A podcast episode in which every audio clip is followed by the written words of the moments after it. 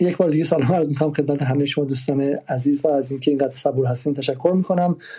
خوش آمد میگم به یک میدان جدال دیگر ویژه برنامه جنگ هیبریدی و برنامه امشب که چهارشنبه 16 آذر اختصاص داره به سال به مناسبت سال روز دانشجو اختصاص داره به نقشی که دانشجویان در هفتاد و چند روز گذشته در این انقلاب داخل گیومه داشتن و بازنمایی که بلا فاصله و به صورت مفصل در رسانه های فارسی زبان خارج از کشور داشتن. درباره دانشگاه شریف به ما همینجا در جدال دو اسپیس مشخص داشتیم و با خود دانشجویان دانشگاه شریف از گروه های مختلف صحبت کردیم. اتفاقاتی که اونجا افتاد و همتون حالا آشنا هستید با نوع رادیکالیسم تا حد زیادی لومپنی که در شریف اتفاق افتاد و تا حد زیادی شوک آور بود و ولی همزمان هم اعتماد به نفس رو برای افزایش لومپنیزم در فضای کلی کشور به وجود آورد و بعد از اون هم دانشگاه های دیگه و در زمانهایی که هیچ اتفاقی در سطح خیابان نمیافتاد به عبارتی دانشگاه پر کننده جاهای خالی بود. یعنی یک نقاشی که با چند نقطه نقطه حالا کلیدی در اون هفته اول کشیده شده بود و بیشتر صفحه سفید بود رو دانشگاه مرتب نقاط خارجی به همدیگه وصل می‌کرد و اجازه می‌داد که در روایت کلانی که توسط امثال اینترنشنال و بی بی سی ساخته می‌شد یک جنبش تمام ایار بلا انقطاع که هر روز و هر ساعت در حال گسترشه از بیرون به نظر برسه و برای همین دانشگاه واقعا وظیفه خودش رو در در این روایت سازی مجازی به شکلی انجام داد. حالا امشب درباره این صحبت می‌کنیم و سوال خیلی مشخصی که هست اینه که آن چیزی که در ایران به عنوان جنبش دانشجویی شناخته میشه و سال روزش جشن گرفتن یا به یاد آوردن داره اتفاقی که در سال 32 افتاد و با کشته و شهید شدن است دانشجو در مقابله با سفر نیکسون و در مقابله با تثبیت کودتای آمریکایی 28 مرداد سال 32 اتفاق افتاد. به عبارتی دانشجویان در ایران همونطور که در اقصا نقاط جهان بودن مقابله اصلیشون با با, با امپریالیزم بود با استعمار بود و با دولت کودتایی برآمده از از استعمار بود و یک درک پیشرو مترقی و ونگارد داشتن از اتفاقات جهانی و این بود که برای خودشون نقش ونگارد و نقش پیشرو رو در مبارزات سیاسی داخل کشور هم به عهده گرفته بودن. همونطور که ما در سالهای بعد دیدیم انجمن اسلامی ها بعد کارهای به شکل چریکی حتی مجاهدین و غیره همه هسته های اینها از دل دانشگاه اومد. خود حتی به شکل جبهه ملی هم بخش جوانانش در دل دانشگاه ها بودن و این کشید به بعد از انقلاب و التهاب فراوانی که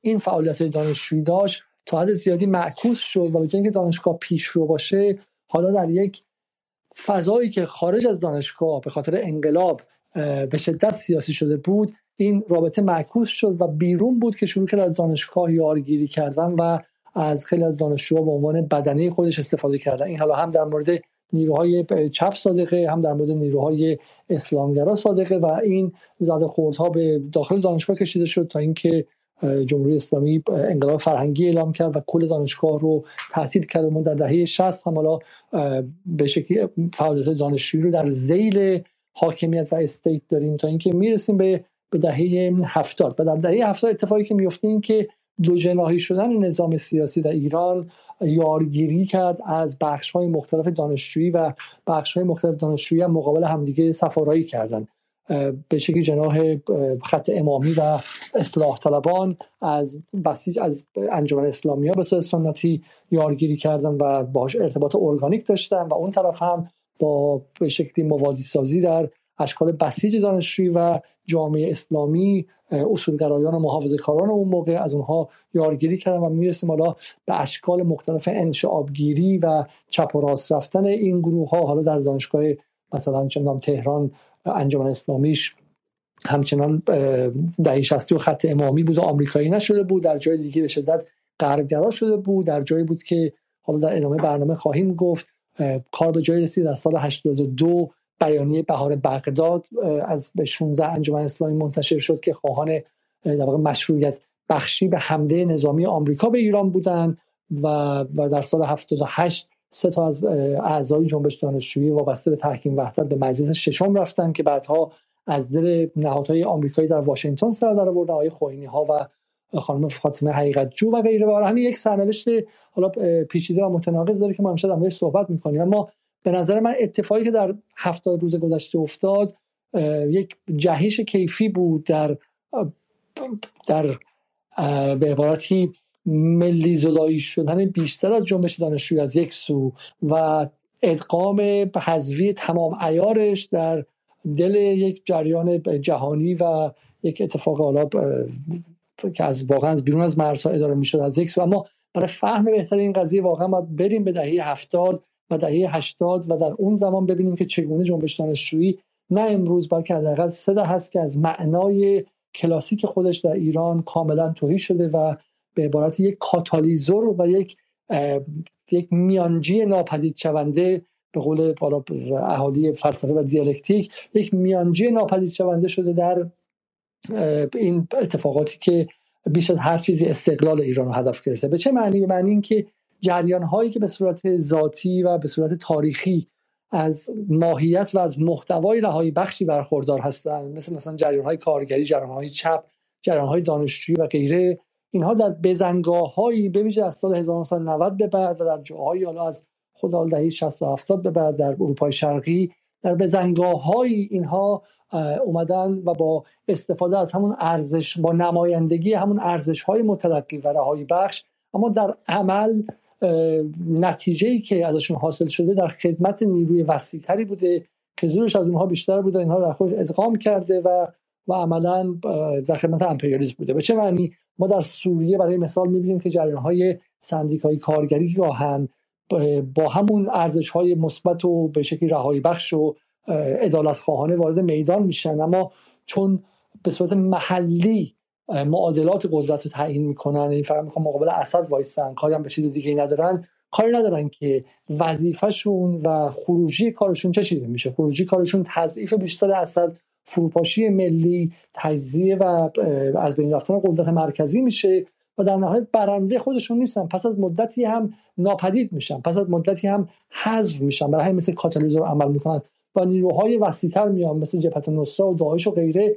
و بعد هم در نهایت خروجی قضیه همون ویرانی سوریه است که یکی از حالا خواسته های امپریالیسم از دهه 80 به بعد از دهه 70 به بعد بودش. در اینجا هم همینطور. در اینجا هم اگر شما ممکن فکر کنید که جنبش دانشجویی اصلا قدرتی نداره چرا باید اینقدر مهم باشه؟ اما در سطح نمادین و در عرصه نمادین می‌تونه بیاد و به چیزی مشروعیت بده که در حالت عادی به مشروعیت برسن براش کار سختی.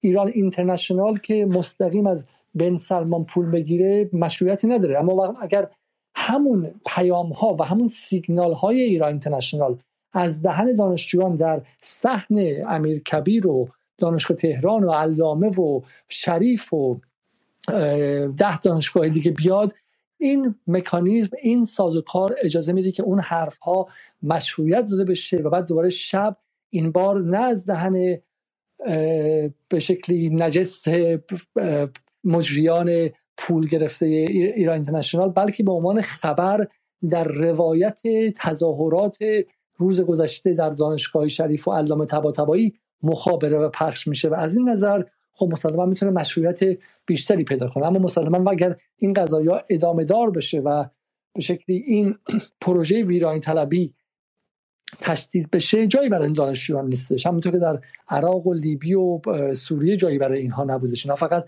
در فاز اول میان و نقشی بازی می‌کنن بعد هم حذف میشن و قربانی میشن خودشون.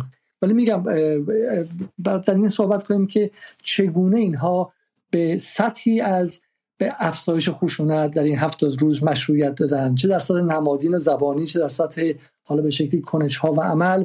و, و همینطور هم واقعا سوال اینه که آیا دانشجوانی که اینگونه رسما در کنار بیانیه بلینکن جک سالیوان و نتانیاهو و به مکرون قرار می‌گیرن حق دارن که از 16 آذر که سمبل استقلال خواهی استعمار ستیزی امپریالیزم ستیزی و کودتا ستیزی ایرانیان استفاده کنن. آیا 16 آذر اونقدر به شکلی دال سیال و توهیه که به خودش اجازه بده که یک روزی در خدمت به شکلی مبارزه علیه آمریکا باشه ولی حالا الان بیاد و برای کسانی باشه که دنبال فرش قرمز انداختن برای آمریکا باشن و به شکلی خودشون پیاده نظام اونها کرده باشن.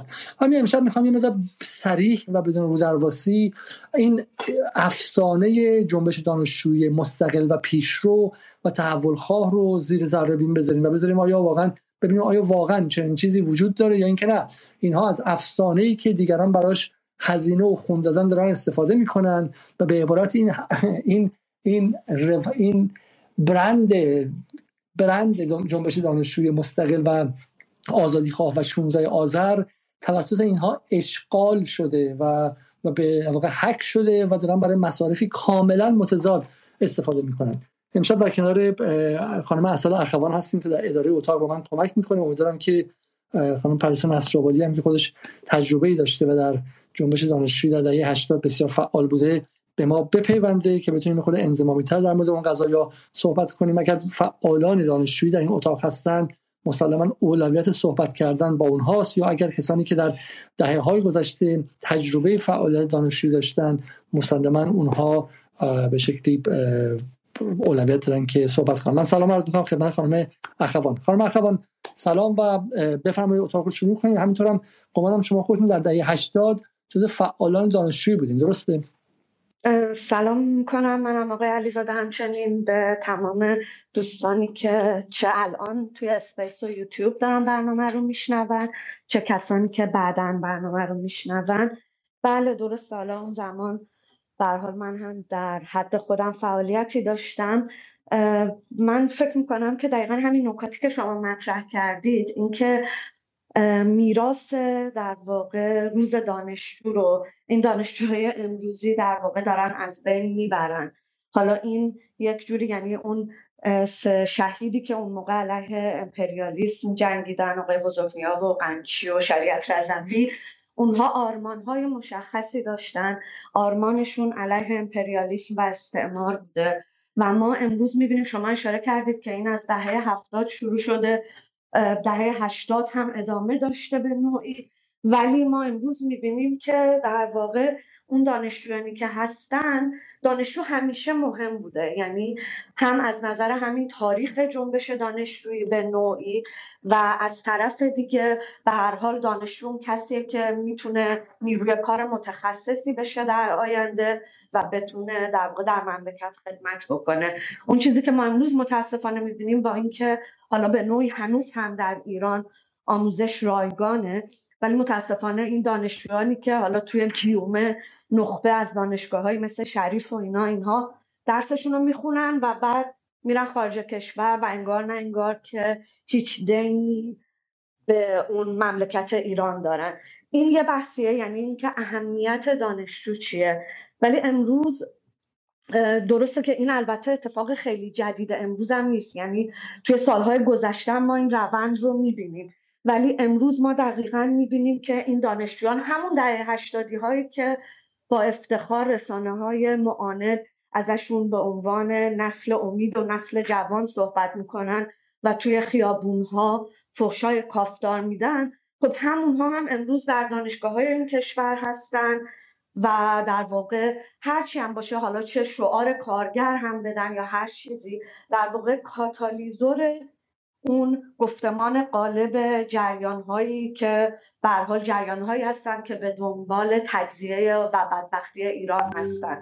مثل اینترنشنال و چیزهای مشابهش. ما می‌بینیم مثلا امروز هم باز تمام این اخبار از خانه آزادی و صدای آمریکا و اینها پوشش داده شده بود. و اینکه واقعا منم مثل شما اگه بخوام تعارف و یه مقدار کنار بذارم سوال اصلی اینه که اصلا این جنبش دانشجویی چه معنایی داره و آیا اصلا پتانسیل یا امکان اون رهایی که قرار بود این جنبش داشته باشه در حالا چه تو ما توی اشل جهانی می‌بینیم؟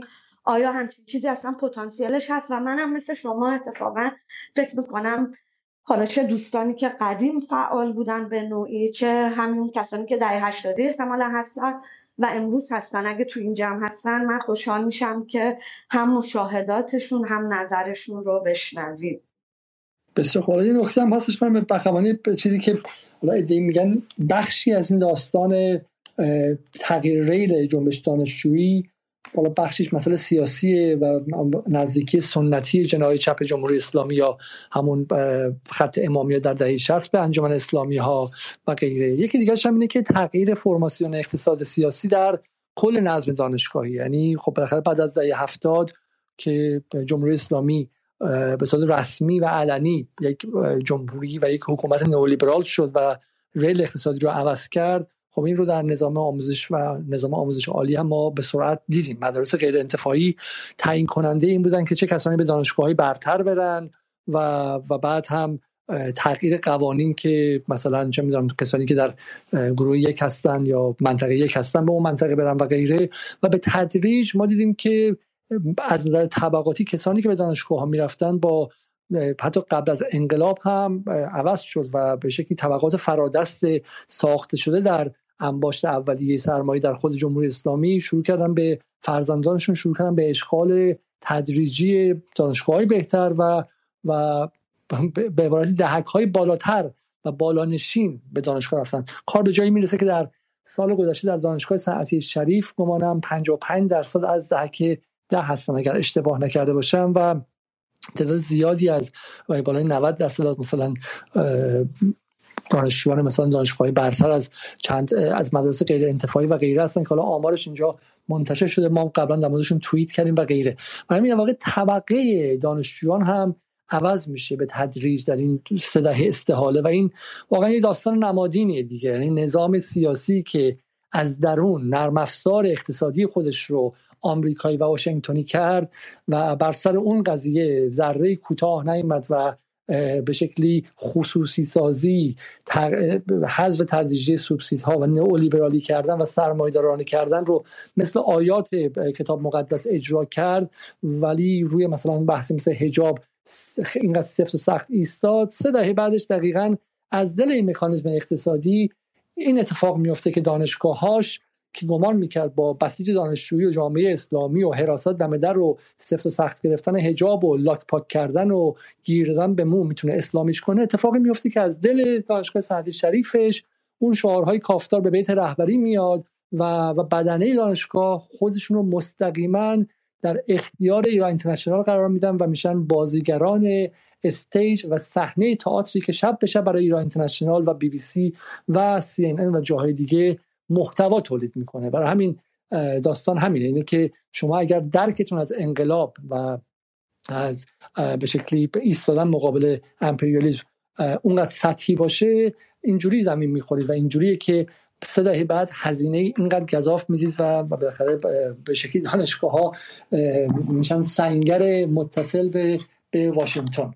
خب من از برم سراغ آیه زندی می‌خوام. آیه زندیزاده و آیه زندیزاده هم در ایران درس خوندن در ابتدا و ازشون بپرسم که تجربه خودشون با جنبش دانشجویی چی بود و بعد هم که اومدن در استرالیا و درس خوندن و از بیرون به جنبش دانشجویی ایران نگاه کردن چه تفاوتی در درک و نگاهشون به جنبش دانشجویی ایران اتفاق افتاد؟ سلام آقای علیزادگان. من بعد سال 82 ورودی رشته نمایش دانشگاه آزاد تهران مرکزی سر چهارراه فلسطین بودم. و بعدش هم مقطع کارشناسی ارشد توی همین دانشگاه ورودی سال 86 از سر گذروندم. بعد از اونم رفتم استرالیا برای مقطع دکترا و الان هم برگشتم ایران و در یکی از دانشگاه های هنر تهران تئاتر تدریس می‌کنم. اتفاقی که در دانشگاه های هنر میفته برخلاف بعضی از دانشکده های فنی اینه که ما فاقد انجمنهای سیاسی به اون شکلی که در این دانشگاه ها وجود دارن هستیم.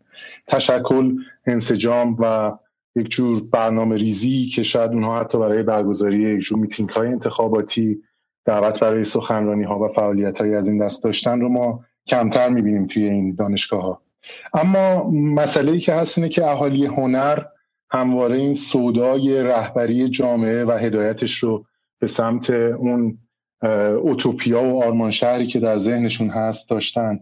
متون فلسفی متون به هر حال ادبی و آثاری که خصوصا در قرن بیستم توسط از مارکس به بعد به نوعی اون فلسفه و مسائل سارت کامو و امثال هم یا افرادی که اخیرتر مثلا دوره که ما خصوصا دانشجو این دهه 80 تازه جیجک مد شده بود و از این داستان ها اینا خیلی بیشتر توی مطالعات قرار می گرفت اما مشکل اینه که این تلاش هایی که بچه های هنر اغلب ما انجام می‌دادیم بیشتر از اینکه حاصل یک جور مطالعه هدفمند مطالبات به نوعی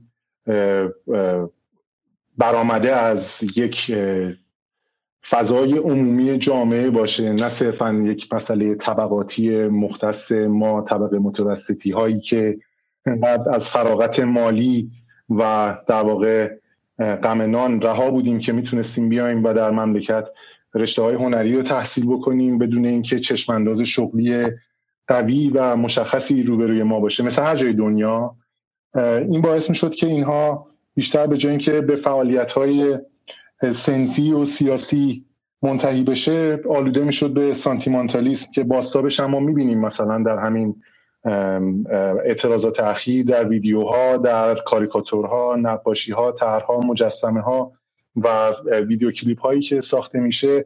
ما بیش از هر چیز نمود این سانتیمانتالیسم رو شاهد هستیم که خب درسته که شاید پشتوانه قوی نداشته باشه اکثر این آثار اما تاثیر خیلی عمیقی داره. نمونهش هم شاید همون آهنگ برایه که تبدیل شد به نماد این اعتراضات که شما می‌بینید مثلا از اقتصاد دستوری صحبت میشه. اگر بخوام از فضای امروز دانشگاهی که حداقل خودم در اونجا تدریس می‌کنم صحبت بکنم من به جای این مسائل من یک جور انقلاب دستوری رو دارم می‌بینم. بیحرمتی های پنهان و آشکار. نه فقط به شخص من بلکه به سایر مدرسینی که توی این دانشگاه ها تصمیم دارن برخلاف خیلی ها برن سر کلاس تدریس بکنن به اعتصابات نپیوندن حرفشون رو شاید بزنن افرادی که صداشون رو بلند می‌کنن و اون صدا شاید کمترین زاویه پیدا بکنه با رادیکال ترین بخش این اعتراضات اونها مورد اهانت قرار می‌گیرن مستقیم غیر مستقیم یعنی در فضای شبکه های اجتماعی و غیره. به شخص من این, این مسئله بیان نشده. اما پشت سر هم حتی شنیدم که بعدشون هم نمیاد بر فردای آزادی مثلا حساب امثال منو هم برسن. خب اعتصاباتی که شکل گرفت من از لحظه اول که این بحث مطرح شد خیلی علنی در صفحه اینستاگرامم یک مطلبی نوشتم و اشاره کردم. گفتم که اینو برای بچه های این کلاس میگم. و ازتون می‌خوام اولا اینکه تجدید نظر بکنید توی این مسیر توی این کار به خاطر اینکه اعتصاب چیزی رو به شما اضافه نمی‌کنه. و می‌فهمم اگر شما به یک راهکار بهتری می‌رسیدید حتما اون رو انتخاب می‌کردید. اما چیزی که من می‌بینم الان اعتصاب نیست انتحاره. شما دارید حق تجمع رو از خودتون می‌گیرید حق تشکل حق اینکه با هم دیگه هم فکری بکنید و به یک نتیجه بهتری برسید. شما باعث میشید که برهم ریختن برنامه های آینده خودتون و همکلاسیاتون و دوستانتون رو شاهد باشیم. شاید یه دی از مدرسین دانشگاه حاضر نباشن که به کسی نمره قبولی رو بدن در صورت عدم حضور سر کلاس. یا بعضی از دانشگاه ها سختگیری های انجام بدن. اما فراتر از اون این این نیست که شما یک ترم رو از دست میدی. شما به خاطر این یک ترم ممکنه که این واحد یک سال دیگه ارائه بشه و وقتی یک سال دیگه کارت عقب بیفته ممکنه تمام برنامه های زندگی و آیندت به هم بریزه. و بعضی از اونها ممکنه حتی مثلا قصد مهاجرت تحصیلی دارن براش خیلی برنامه ریزی کردن هزینه کردن و همه اینها به هم بریزه. منتها ما می‌بینیم که توی این فضا چنان جو سنگینی رو توسط اقلیت رادیکالیزه شده این جمع به سایرین تحمیل می‌کنن که انگار تمام اینها بی اهمیت انگار این زندگی هیچ مسئله ای نیست. ما فقط باید الان تمام تلاشمون رو بکنیم وگرنه در تاریخ از ما به نیکی یاد نخواهد شد. در صورتی که چنان تاریخی اساسا از چنین افرادی یادی نخواهد کرد افرادی که خود دست به انتحار خواهند زد. نمی‌خوام توهین بکنم به هیچ عزیزی که در این مسیر قدم گذاشته. باز هم میگم من فکر می‌کنم اونها اگر که می‌تونستن به همفکری برسن یه راهکاری پیدا بکنن. اگر که یک پاسخ روشنی می‌گرفتن در صورت بیان اعتراضشون مطالباتشون به یک شکل دیگری شاید اون راه انتخاب می‌کردن. اما اون چیزی که الان غالب شده اینه که من احساس می‌کنم هی این انقلاب به جای اینکه انقلاب به قول شما در گیومه این به جای اینکه بیشتر منجر به جذب افراد بشه داره دفع می‌کنه و خطکشی هاش بین خودی هاست تا ناخودی ها. یعنی اونا نمیان بین خودشون و مؤسسه توانا خطکشی بکنن و مثلا بین خودشون نازنین بنیادی یا آنچه که مجاهدین به شکل ریبرندینگ خودشون در افراد دیگری دارن بروز میدن با اونها خطکشی بکنن. بلکه این خطکشی درونی شده. یعنی زورم به اون نمی‌رسه یا اصلا برام مهم نیست. من کسی که بغل دستم سر کلاس میشینه من باید با اون خط کشی بکنم. و این آسیب بزرگیه. در یک چنین وضعیتی من احساس کنم واقعیتش تهش مثلا هی حس میشن حس میشن. مثل بازی های حسبی تا در نهایت فینال بین دو نفر برگزار بشه و اون ببینیم که کی برنده میشه تا انقلاب بکنه. اون انقلاب تک نفره که قرار نیست به جایی برسه. حالا در ادامه بحث اگر که مایل باشید من فرصت بود می‌تونم از مشاهداتم از این سه روز اعتصابات در محدوده خیابان انقلاب هم براتون بگم. ممنونم اگر سوالی هست. امشب می‌خوام روی جنبش دانشجویی صحبت کنیم ولی حالا اگر وقت شد در مورد بحث اعتصاب هم میایم ولی حالا نکته که شما گفتین رو من به خود بحثش بدم اینجا و اونم بحث خطکشی و عدم خطکشیه و حالا دقیقا میگم در جایی که ما ایستادیم من دوستم که یه تکه از یکی از نامه هایی که در دهه هشت دهه 80 نوشته شد رو برای کسانی که آشنا نباشن با تاریخ جنبش دانشجویی بخونم و اون هم نامی که مرحوم هدا صابر برای اگر بتونم پیداش کنم متاسفانه نمی‌تونم مثل اینکه پیداش کنم.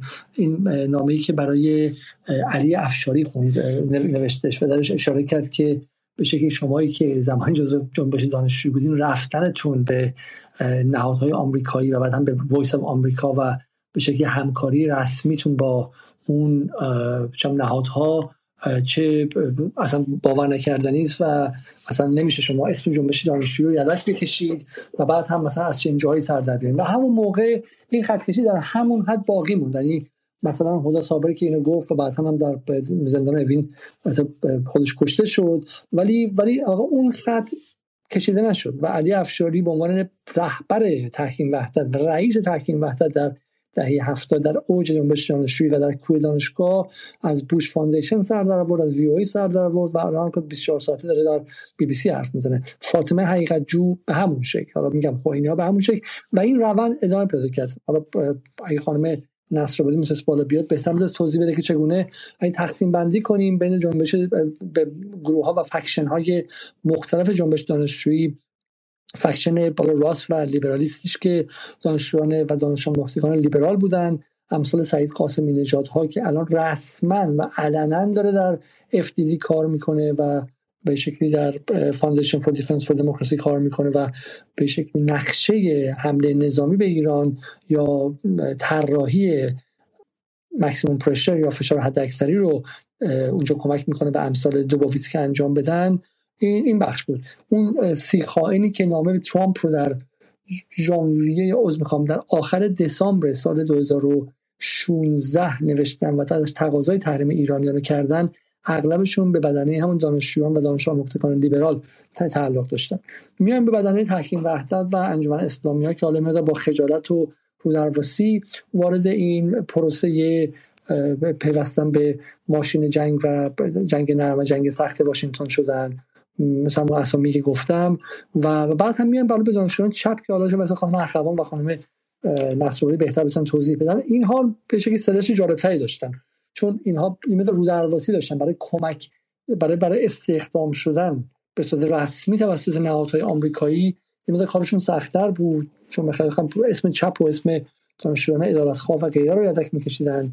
ولی ولی به صورت غیر مستقیم عملا همون کار رو سر بزنگاه مختلف کردن. الان هم میگم هر کدوم از این دسته ها رو باید تشخیص داد. چون دانشجویان چپ با آوردن اسم کارگر به شکلی یک جایی وای میستن سر بزنگاه. دانشجویان راست یک جور دیگه وای میستن بدون درباسی و مستقیم تر کار می‌کنن و غیره. و ازم فهم این که هر کدومشون در چه مکانیزمی دارن برای ویرانی طلبی مشروعیت سازی می‌کنن به نظر من اتفاق مهم نیست در این سه هفته در این سه ماه تا حد زیادی مخفول مانده. خب خانم اخوان می‌خوان شما این توضیح بدین که خانم آره من خیلی وارد جزئیات نمیشم چون واقعا فکر می‌کنم خانم نصرآبادی خیلی با تجربه هستن مثلا در مورد دهه هشتاد و امیدوارم که بتونن صحبت بکنن.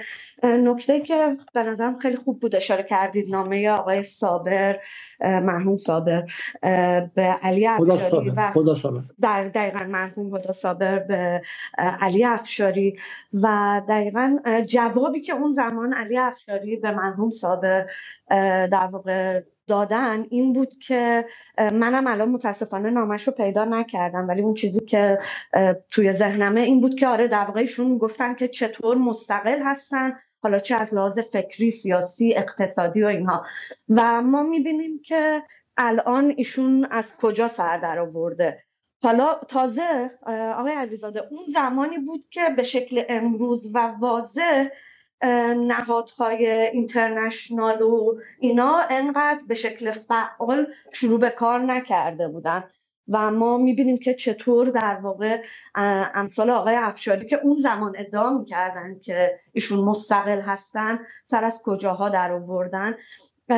و اینکه شما به درستی این تفاوت ها رو هم اشاره کردید من خیلی متاسفم که بگم که در واقع توی همون بخشی که بدنه که خودش رو چپ می‌دونست اون زمان هم متاسفانه خیلی از اون دانشجوها با سر از همین نهادهای رسانه‌ای معلوم الحال اینترنشنال و بی بی سی و اینا در آوردن.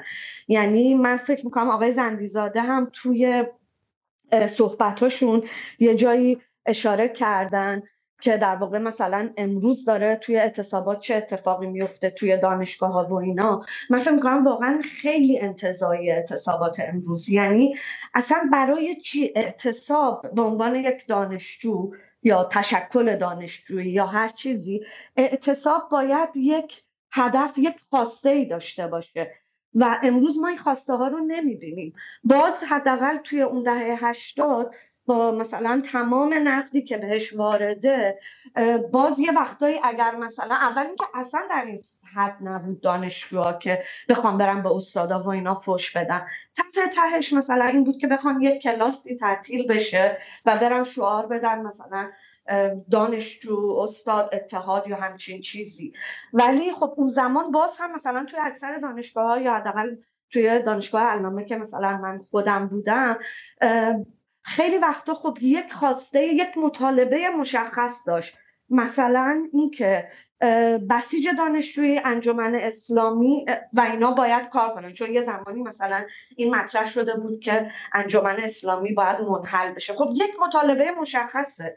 ولی امروز اصلا مطالبه ای مطرح نیست. یعنی مطالبه چیه؟ مثلا سرنگونی رژیمه آخه این که نشد مطالبه که همطور که آقای زندیزاده هم گفتن آینده عده زیادی دانشجو حالا که منم با شما موافقم که متاسفانه به خاطر نظام آموزشی که وجود داره اینها الان از طبقات فرادست هستن. ولی آینده اونها هم خراب بشه به خاطر چیزهای انتظایی که خانم سیما, سیما ثابت مثلا از لندن دنبالشه. بسیاری حالا من نامه بخشاری و نامه صابرم پیدا کردم در ادامه بحث بهش اشاره می‌کنم. ولی می‌خوام قبل از اینکه دوستان دیگه ادامه بدم برم سراغ علی فلاحی که گمانم عضو بسیج شریفه. سلام فلاحی صدا من میشنوید؟ سلام آقای علیزاده. صدای من هست؟ صدا شما عالی هستش. بسیار خب بگو اصلا چه خبر بود؟ امروز در دانشگاه صنعتی شریف و از اون آخرین باری که ما با هم دیگه در این space صحبت کردیم شریف که به عبارتی جلودار این سر و صداها و این انقلاب بود و غیره چه اتفاقی درش افتاد؟ آخرین بار جنگ بر سر مختلط کردن سلف بود درسته؟ که تصاویر واقعا عجیبی بودن. یک سمت اوج انقلابیگریش مختلط کردن. سلف سلف بود و جمع دیگه هم اوج انقلابیگریش جلوگیری از این قضیه بود. و بعد فکر کنید در منطقه‌ای که در آستانه واقعا جنگ واقعیه در کشوری که اینقدر مشکلات دیگه داره و زیر جنگ اقتصادی دو طرف بدنه دانشجویی مشغول چه هستن؟ در واقع نقدی بود که من همون موقع هم به شما و دوستان شما هم کردم. حالا بگید از اون یک ماه و نیم گذشته که این اتفاق افتاد الان در چه وضعی هستیم ما؟ و گمانم آقای زاکانی دیروز در دانشگاه شما سخنرانی کرد که کار به درگیری محدودی رسید. درسته؟ حالا امروز که شریف خبر خاصی نبود و حالا بیشتر دانشگاه دیگه بود. دیروزم بله حالا درگیری به اون معنی که نه ولی درگیری لفظی و حتی که اینا خب بالاخره دیگه سکه رایج این روزه شریف هست. یعنی تقریبا هر روز هر وقتی اتفاقی بیفته این اتفاق اینم چاشنیش هست. اما حالا من یه مقدار می‌خواستم هم سوالش ما و هم سوال کلی اسپیس رو از زاویدیدش جواب بدم. من خب ورودی 97 شریفم و خب سه چهار سال قبل از این هم دیدم. یه برای من خیلی تاسف انگیز راجع به جنبش دانشجویی جنبش به معنی عامش یعنی حالا چه طیف انقلابیش چه طیف مقابلش. البته الان این جمله اولا بیشتر نظر به طیف مقابله. اینکه در دو معلفه خیلی مهم خیلی نزولی داره پیش میره. اولیش حد مشخص داشتن مطالبه مشخص داشتن. خب ما بالاخره حداقل یعنی تشکل رئیس که توی شریف داریم اگر انجمن اسلامی حساب کنیم. خب اینا تا چند سال گذشته سراحتا و بدون تعارف و بدون لکنت نماینده خود اصلاح طلب محسوب می شدن و خب اینها بالاخره هر چقدر هم من نوعی نقدی بهشون داشته باشم ایراداتی داشتم به عنوان حالا اگر بگیم همون هایی بودن که آقای روحانی مجلس دهم رو و مجلس دهم رو سر کار بودن. ولی خب بالاخره یک نتیز یک جریان بودن که اتفاقا بین مردم یک بدنه مشخصی داشتن بدنه نمیگم اکثریت ولی کاملا قابل اعتنایی بود. های اون بخش قابل اعتنای مردم رو پروموت می‌کردن و مطالبه مشخص داشتن. یعنی اینها رو میشه کاملا از مثلا همین 16 آذر خب هر سال یک سخنرانی جلو رئیس جمهور معمولا هست. کاملا از سیر اینها میشه فهمید که چه اتفاقی افتاده و خب از چند تا مطالبه مشخصی که واقعا نمایندگی می‌کرد یک بخشی از مردم رو و تونست ذریب بده و حتی تغییراتی رقم بزنه مثل 92 94 یا حتی 96 که اثرگذاری هایی داشتن. الان به نقطه رسیده که حتی انجمن اسلامی ما هم دیگه انگار نه حتی روش میشه که به خاطر مثلا مسائل قانونی اینها سریع از براندازی حرف بزنه و نه دیگه مشخص نه ایده مشخصی رو دنبال می‌کنه. این مسئله اول که واقعا من توی شریف به شدت نزولی می‌بینم. در واقع حرف مشخص و واقعی داشتن. یعنی یک حرفی که بتونه به سمر بشینه. مثل همون دو تا انتخاباتی که چه خوب چه بد اثر واقعی داشت. مسئله دوم همین که شاید به ارتباط هم با همین مسئله نباشه. سازمان یافتگی و تشکل یافتگیه یعنی همین ایده محوری نداشتن حرف واحد نداشتن و فقط دنبال ابراز خشونت و اعتراض کور و بدون مطالبه مشخص داشتن. فضای دانشجوی شریف به این نقطه رسونده که هیچ کدوم از تشکلها رو دیگه نماینده خودش نمی‌بینه و هر کی دیگه برای خودش یه کاری می‌کنه. و این تشکل یافتگی که در یعنی روند نزول باز به نظر من تیم دانشجویی رو که همین الانش هم کنده به شدت کنتر خواهد کرد. این حالا از اون طرفش من از طرف خودمون هم بخوام بگم به عنوان حالا یک حالا اسمم بسیجی.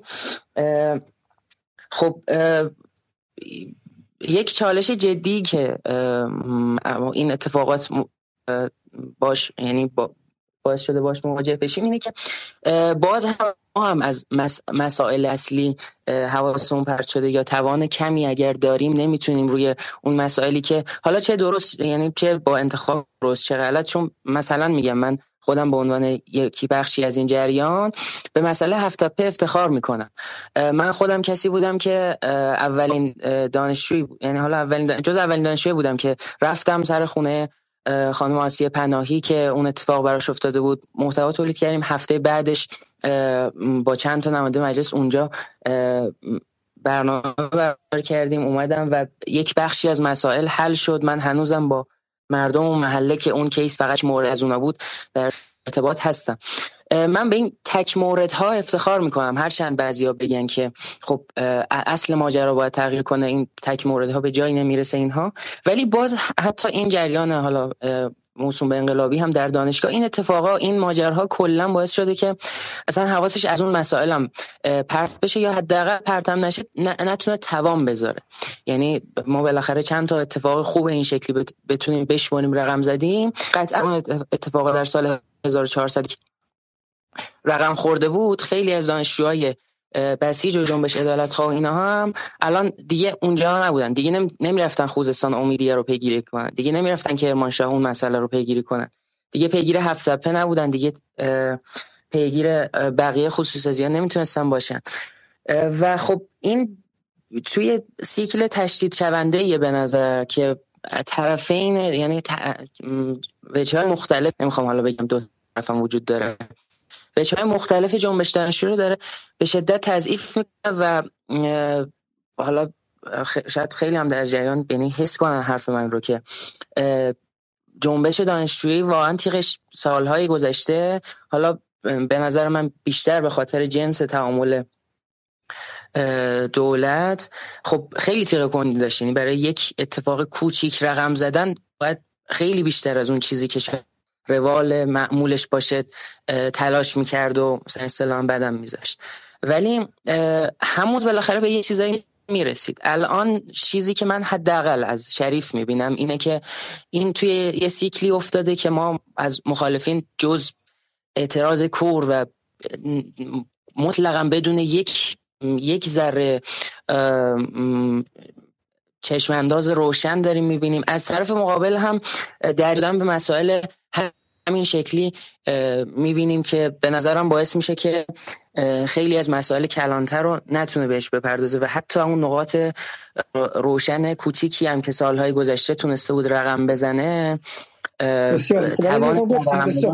حرفتون که حرفتون که اون به macro politics یا اون کارهای به شکلی سیاسی خوردی که شما می‌تونستین انجام بدین و از پسش برمیمدیم اونها هم به محاق رفته. ولی خب تصویری که ما از بیرون داریم می‌بینیم از لندن داریم می‌بینیم به واسطه بی بی سی و غیره اینه که شما چیکار می‌خواستی بکنی پارسا؟ می‌خواستی به کرمانشاه و مانع این بشی که یک زن به اسم آسیه پناهی که یک به شکلی به حلبی آباد نشین بود خونش توسط بلدوزر شهرداری که نماینده نئولیبرالیسم بود از بین بره و خودش هم سکته کنه از قصه ولی اینها همین میگم میگم ما دیگه اینو نمی‌خوایم. ما می‌خوایم جمله که من امروز پیدا کردم در بی بی سی صفحه اول بی بی سی این بود که با چه با حجاب چه بی حجاب در ما انقلاب می‌خوام. من جمله شو دقیقا نمی‌تونم پیدا کنم. الان اینه که تصویری که ما میدن این که شریف فقط به انقلاب راضیه. خب و دنبال اینه که علیه کل این سیستم به شکلی تبعیض ساز و بیعدالتی ساز انقلاب کنه. این تصویر با شما که در داخل شریف هستین برابری داره. حالا اعتقاداتتون کنار بذارید. دعوای گروهتون کنار بذارید. این بچه‌ای که الان دعوای شعار میدن و غیره. آیا واقعا از دلشون شما اون حالت عدالت خواه و انقلاب خواه رو می‌بینید؟ این دنبال این هستن که واقعا بخوان نظم سیاسی رو جابجا کنن. آیا مثلا برای اونها به شکلی بحث طبقاتی آسیه پناهی ها نئولیبرالیسم غیره مهمه؟ یا اینکه نه فقط دنبال این هستن که به شکلی با جمهوری اسلامی سرشاخشن با بحث حجاب سرشاخشن با بحث سبک زندگی سرشاخشن چی میگن؟ حرف حسابشون چیه؟ ببین من از دو سه تا جنبه اجازه بدید جواب بدم. یکیش رو من حالا اولا این وجود این جماعت در شریف قابل انکار نیست. هستن. بله. افرادی هستن که سراحتا شعارشون اینه که هدف کل نظامه. و میان توی کف دانشگاه هم ولو صد نفر باشن که هست همین حدودم هم هستن. صد صد و پنج نفر رو میدن. یعنی چیزی که ما دیدیم این بوده. ولی چند تا نکته داره. من در لفافه یکیشو در تایم قبلی گفتم. و در سالهای گذشته این طیف این طیف مخالف جمهوری اسلامی در دانشگاه حداقل داشت از یک بخش قابل توجهی از مردم نمایندگی می‌کرد. که من این قابل توجه هم از مثلا تیف سبد رأی اون انتخابات هایی که مثال زدم میگه. و هرچی بود هر چقدر باش مخالف بودیم هر چقدر حالا کار درستی هم انجام می‌داد بالاخره می‌تونست ادعا کنه نماینده بخشی از مردمه. ولی این جماعتی که ما الان داریم می‌بینیم همین 100 200 نفر مثلا از 12 دانشجوی شریف دنبال به قول حالا یعنی با کوتاه دنبال براندازی حداقل در حرف اینو میگن. یکی دو اخیر به نظرم خیلی واضح ثابت کرد که نمایندگی ندارن از طیف قابل توجهی از مردم. وقتی ما نظرسنجی ها می‌بینیم که مثلا دو سه درصد از مردم از این نظرسنجی که من دیدم ایسپا بود قبل از بازی با آمریکا بود. دنبال مثلا خوشحال میشن از شکست مقابل آمریکا و هم بعد از این اتفاق. می‌بینیم تو همین خوابگاه که من الان نشستم. یه جماعت مثلا 50 صد نفره میریزن بیرون و خوشحالی می‌کنن. یعنی شما همون دو سه درصد نماینده همون دو سه درصدید. قبلا نماینده طیف بیشتری بودید. الان نیستید. وقتی اینطوری فراخوان هایی که پشت سر هم میدن به شدت تبلیغ می‌کنن شکست می‌خوره و این دومی که دیگه خیلی مزهک شما میگید که شما میگید که اینا خیلی شما میگید که اینا خیلی رادیکالیزه شدن و نماینده مردم نیستن. اگرچه ما چون امکان دسترسی به مردم رو نداریم نمی‌تونیم بگیم. ولی از طرف دیگه هم می‌بینیم که حالا وقتی که حالا مستقیم یا به واسطه ایران اینترنشنال فراخوان داده میشه که دور شریف بیاید به قول خیلی از دوستان در گوگل مپ نشون میده که دور تا دور شریف رو ترافیک می‌گیره ساعت دو صبح به وقت تهران. درسته؟ پس بالاخره اونها هم مردمی برای خودشون دارن دیگه درسته غلط؟ بله من ادعای نکردم که نمایندگی ندارم. من ادعام و مشاهدم این بود که این نمایندگی از دو سه درصده. یا حتی دو درصده که بنابر همون تک نظر سنجی میگم. ولی خیلی این کم به وضوح کم شده. اقبال عمومی به من یک تک شب رو نمی‌خوام بگم. اون شبی که شما میگید شب بسیار خاصی بود برای شریف و اوایل این ماجرا هم بود. ولی کل این دو ماه رو ببینیم. اقبال نسبت به ایده اینکه ایده براندازی ایده مقابله با کل نظام. براندازی کل نظام. در این مخالفت هایی که خب خیلی ها دارن نمیشه منکر شد حتما. چقدر الان بهش اقبال هست؟ همین دو سه روز من خودم نه, نه به عنوان یعنی با خودم فعالانه رفتم خیابونا رو گشتم مغازه ها رو دیدم میدم خب این اعتصابه چقدر بالاخره شدنیه. من یه جنبه دیگه هم می‌خواستم اضافه کنم. این از دو سه سال پیش خیلی برای من پررنگ بود. معید این نمایندگی نکردن. خب ما چه آماری چه مشاهده شخصی از طرف خود من و دوستانی که دارم. این مسئله که شریف و دانشگاه تاپ تهران و ایران. خب نمایندگی یعنی طیف خیلی جدیشون رو دهک ده تشکیل میدن به خاطر فضای آموزشی استفاده داریم. من از همون ابتدا برام خیلی پررنگ بود. بهترین نمونهش هم سال 98 می‌بینم. من سال 98 خب سال دوم دانشجویم بود. شاید اوج فعالیت ها محسوب می‌شد سال دوم سوم بالاخره. خب ما 98 رو گذروندیم. شاید اعتراضاتی که خیلی کوتاهتر بود ولی خب حجمش خیلی بیشتر بود و اتفاقا در نقاط پایین دستری اتفاق میافتاد. و کسی که در این دو مقطع تهران زندگی کرده باشه کاملا متوجه میشه که حرف من چیه؟ و ما می‌بینیم که از شریف امیر کبیر حالا امیر کبیر یک شب یادمه که همون شبیه هم بود که نه اون که دی بود سفیر انگلیس تسکیر شد. از شریف امیر کبیر اینها صدایی در نمیاد آبان 98 یک دونه تجمع برگزار نمیشه. به دی 98 که می‌رسیم مسئله دیگه مسئله هواپیما که دیگه اقتصادی نیست سیاسی اجتماعیه.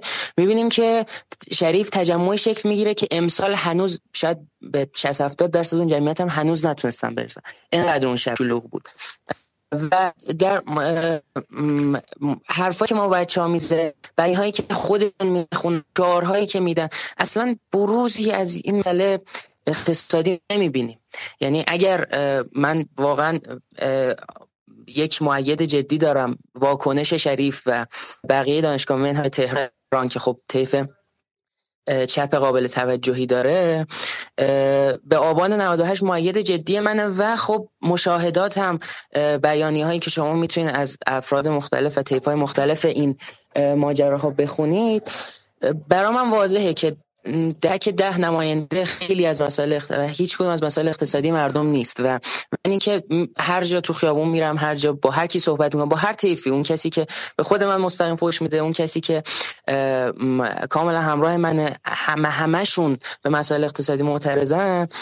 خب وقتی می‌بینم 90 درصد 80 درصد این اعتراضی که من حداقل لاقل تو تاکسی اسنپ مغازه مترو میشتم اقتصادیه و دانشجو شریف ما اصلا مسئله خودش مسئله اقتصادی نداره که هیچی بماند کامل. الان کاملا از دهه ده حتی صدک های خیلی بالاتر هم هستن و دیگه نمی‌تونم باور کنم که این دانشجو نماینده مردمه. این نکته نکته مهمیه که به شکلی از نظر شما میگید در آبان 98 که یک جنبش پا رهنگان بود تا حد زیادی یا جنبش شورش نام بود هیچ صدای اعتراضی از شریف بیرون نیومد ولی مثلا دی 98 که نماینده به شکلی طبقه متوسط بالا بود و اون بحثی که کسانی که می‌خوان حتی از ایران برن و احساس کردن که در حال رفتن هم بهشون شلیک میشه اونجا شریف بیشتر ظاهر شد. یه سوالی که برای من پیش میاد من می‌خوام دوستان دیگه بهش پاسخ بدم این معمایی شده برای خود من. چون منم همین احساس می‌کنم این شریف که الان اسمش میاد از همون دوره‌ای که حالا من ورودی 72 هستم ولی از همون دوره ما به شکلی شریف دیگه شروع شده بود دیگه و اون بخشهایی که میومدن اونجا ازش به عنوان ترمینال فرودگاه استفاده می‌کردن که درس بخونن مدرک رو هنوز نگرفته. سال سوم برای تافل می‌رفتن امتحان می‌دادن و برمیگشتن و پذیرش آماده بود که سال چهارم اگر دختر بودن بلافاصله برن پسر بودن دیگه حالا سربازی رو کاری کنن و و بتونن برن. ولی سوالی که مطرح میشه و اون افرادی که شکل حادش رو پیدا کرده یعنی الان درصد خیلی خیلی بیشتری از بچه های شریف هم دارن میرن. اگر شما اهل ما اگه متعلق به دهک ده اقتصادی باشه یعنی اون ده درصد بالای جامعه و همزمان هم دنبال مهاجرت باشی که بری به بشه پسرخاله و فک و فامیل و دوستا در تورنتو و در آمریکا و در سیلیکون ولی بپیوندی.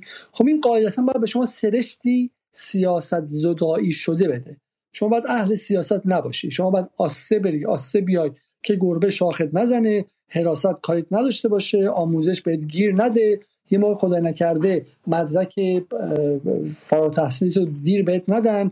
استادا ریکامندیشن لتر واسه بعد ننویسن که از اونجا بزنی بری بیرون. و من چیزی که نمی‌فهمم این که چگونه این بخش ها در این فاصله هفتاد روز گذشته تا این حد رادیکالیزه میشن که جلوی چشم دوربین ها و دوربین مدار بسته و حراست و آموزش فوشای کافتار به بیت رهبری میدن و به نظر میاد که خیلی نگران تبعاتش هم نیستن. حالا اگر شما می‌تونید برای ما باز کنین رو شما باز کنین وگرنه من برم سراغ دوستان دیگه. من حالا اینو خیلی کوتاه بگم. این باز نظرم ناشی از پروموت بیش از اندازه اون بخشیه که یه عده دوست داشتن دیده بشه. ببینید من جمعیت شریف رو گفتم بهتون. جمعیت تجمع های حالا در ظاهر بدون مجوز دانشگاه و کف دانشگاه هم گفتم در حد 100 200 نفره. ولی خب اینا بالاخره یک هزینه داره. ولی ما یه تجمع مجوزدار از طرف انجمن اسلامی که فضای سربسته بود و مطلقا مطلقا هیچ هزینه ای نمی‌تونست داشته باشه شرکت درش. ما جمعیتی که دیدیم همون جایی که این سرود سفر چرا هم اتفاقا خوندن 500 600 نفر بود. یعنی به هزار نفر هم نمی‌رسه از دانشگاه دوازده هزار نفره. این قشری که شما میگید که یا به هر دلیلی نه فقط این که دنبال مهاجرته. سیاست براش مهم نیست. دقیقا همون قشری از شریفه که ماها داریم کف دانشگاه می‌بینیم که فراخوان تجمع میاد براش مهم نیست یا حتی هم از نظر دلی همراه هم باشه نمیره سمتش و واقعا درصد جمعیت. بازم میگم اون تک تجمعی که مجوز داشت و شرکت درش هیچ عقوبتی نمی‌تونست داشته باشه به 500 600 نهایتا حال مشاهدات شخصی و تخمینای و مقایسه با بقیه تجمع ها می‌رسه. خب بقیه شریف کجا بقیه شریف همینایی که یا با این پلن و برنامه مخالفن چه جزئیاتش چه کلیاتش یا اصلا با سیاست, با سیاست کاری نداره و حالا یه علمان جالب اخیر پیش اومد. حالا همین جماعتی که اتفاقا سفر چرا هم خوندن و کلی هم پروموت کردن و اینها شما ببینید همین اخیرا چقدر به همین مصوبه افزایش قیمت آزادسازی مدرک اصولا فقط برای 90 درصد مصرف به اپلای چقدر توی شریف اعتراض رخ میده چقدر توی چقدر حالا در کانال دانشگاه. خب این شاید لزوما بیرون نر یکی این که اولا همون خود همون سفر چرا هم بعضا خدچه هایی مشاهدات من یعنی موردی من میگه که بهش وارده. دو اینکه شما اون بخش خاصه که اتفاق اقلیت شریف هم مثلا این اقلیت به این معنی نیست که ما اکثریتی ما نه یعنی دارو نمی‌کنم. ولی هر چی باشه همون کسایی که به قول شما به رادیکالیزم رسیدن اقلیت شریفن و ولی شما فقط اونا رو دیدید. چرا؟ چون فقط اینترنشنال بی بی سی اونایی که promote می‌کنن چه صحبت اولیه رو چه همین صحبت های بعضی از دانشجوها جلوی زاکانی رو دیروز من امروز دیدم promote کردم اونا می‌خوان شما یا هر کی که توی شریف نیست فقط اون قشر رو ببینه. حس کنه شریف فقط همونه. در حالی که میگم ماکسیمومش ماکسیمومش در یک روز خاص به 500 نفر رسید. و این قشر شریف که شما میگید چرا از سیاست زده نشدن خبر حالا خبر خوبی نیستش. چون پس ما بین این صد نفری که خیلی رادیکال هستن و اون بخشی که شما میگن اکثریت هستن و همچنان دنبالی هستن که بذارن به چاک و هر چه زودتر اصلا سیاست زدایی شدن. درسته؟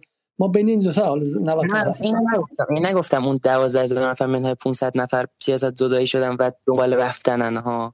گفتم به دلایل مختلف مثل اینکه همراه نیستن یا حتی اصلا طیف مقابلن یا دنبال کار علمیشه یعنی مخالفه ولی دنبال کار علمیشه چون این جماعت 300 400 نفره خب به شدت دنبال مختل کردن.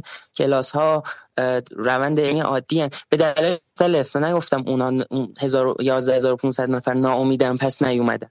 یکی از دلایلش می‌تونه این باشه که آره ناامیدن و می‌خوام برن اصلا نمی‌خوان هزینه ایجاد شه. ولی حتما دلایل دیگه ای هم داره. بسیار از تشکر می‌کنم. خب حالا من یک بار دیگه حدود گمانم حدود 56 دقیقه از آغاز برنامه گذشته سلام عرض می‌کنم به 851 نفر که در یوتیوب با ما هستن 361 نفر که در اسپیس با ما هستن و گمانم حدود 200 خورده ای 300 نفر هم که در مجموعا در بیشتر برای حدود 300 نفر هم که در روبیکا و در وبسایت خود ما که از برای کسانی در داخل دست به, به وی پی دسترسی ندارن می‌تونن برنامه رو در داخل در وبسایت جدال نقطه تیوی ببینم به واسطه لحظه نگار برنامه پخش میشه. من به همه سلام عرض می‌کنم و دوستانی که در لحظه نگارم برنامه رو می‌بینن خواستم تشکر کنم از شما از برنامه گذشته شروع کنیم به فروختن بلیت به صورت داوطلبانه. فقط بودم ده هزار تومن برای هر برنامه ای به عنوان یه جور کمک به جدال که اجباری هم نیست می‌تونید از کد تخفیف 100 درصد استفاده کنید اما همه دوستانی که اومده بودن خریده بودن و خیلی خیلی تشکر خواستم بخورم. و کامنتاشون هم ما قول دادیم که کامنت های لحظه نگار رو بخونیم. من چند تا از کامنت رو می‌خونم و بعد برمیگردم به دوستان بعدی. آقای نهر 83 یا خانم نهر 83 که صحبت خانم اخوان با کمال احترام واقعا تاسف آوره. چرا تعمین می‌دید؟ جمع کسی دانشجویان کشور صادقانه و خالصانه مشغول تحصیل هستن تا بتونن به کشور کمک کنن. و همینطور هم هزاران فعال دانشجوی با سواد و با فرهنگ در کشور مشغول فعالیت اما دغدغه فعلیشون اینه که روش و مکان و مکان مطالبه و اعتراض کجاست؟ چرا به تجمعات دانشجویی مجوز داده نشه؟ بعدی میگه که از می‌خوام من ورودی 1170 دانشگاه حقوق و علوم سیاسی دانشگاه تهران بودم. چقدر و احترام بود الان رفتم دیدم انگار یک دنیای دیگه بود. و حالا بقیه هم که تشکر کردم در روبیکا و غیره است. میگه که دوره ما بچه فقط درس میخوندم فقط یادم نشریه به اسم مرغ آمین. تازه داشت فاز روشن فکری می‌گرفت. خیلی فاز دانشگاه عوض شده و غیره. بسیار حالا دوستان دیگه اگر سوال داشتن ما باز بهش برمیگردیم. انگار صدا هم در به شکلی سایت قطع شده که من از دوستان و همکاران تقاضا می‌کنم که یه نگاهی بهش انجام بدم. من میام سراغ آقای وحید حسین زادگان که گمانم که البته الان دانشجو نیستن ولی از ایشون می‌خوام که نداشو بگه. برم میام سراغ آقای بابک رضایی و بعد هم به تدریج دوستان دیگر من بالا میارم. آقای حسین زادگان بفهم. سلام عرض می‌کنم خدمت های علیزاده و سایر دوستان. من می‌خواستم دقیقا شما رو ببرم به اولین روز دوره دانشجوییم سال 92 توی دانشگاه تهران. که من دقیقا این سعادت رو داشتم که توی دانشگاه فنی تحصیل کنم کل دوره تحصیلاتم رو. و من همون اول که وارد دانشگاه فنی شدم فهمیدم که این داستان 16 آذر و اسم گذاری خیابون 16 آذر دقیقا برای دانشگاه تهران به خاطر اون حادثه است و می‌دونستم چه این حادثه اتفاق افتاده کم بیش ولی جزئیاتش رو نمی‌دونستم. همون روزهای اول اینو خوندم و دقیقا تو مراسم آینه مثلا همون روزهای اول مهر که توی هم دانشگاه فنی برگزار شد. یه آقایی اونجا جلو پرسید که چند نفر می‌دونن که 16 چه اتفاقی افتاده توی این دانشکده. و باورتون نمیشه مثلا شاید از حدود 800 نفری که توی سالن بود حالا طبق برآورد من دارم چون بارها تو اون سالن من انتظامات وایسادم تو مراسم مختلف از اون 800 نفر فقط من دستم رو بردم بالا و جواب درست رو گفتم. یعنی هیچ کسی اسمش سه تا دانشجو رو نمی‌دونست. منم چون اتفاقی روز قبلش دیده بودم اینو تعریف کردم. این داستان حالا بر من عجیب بود.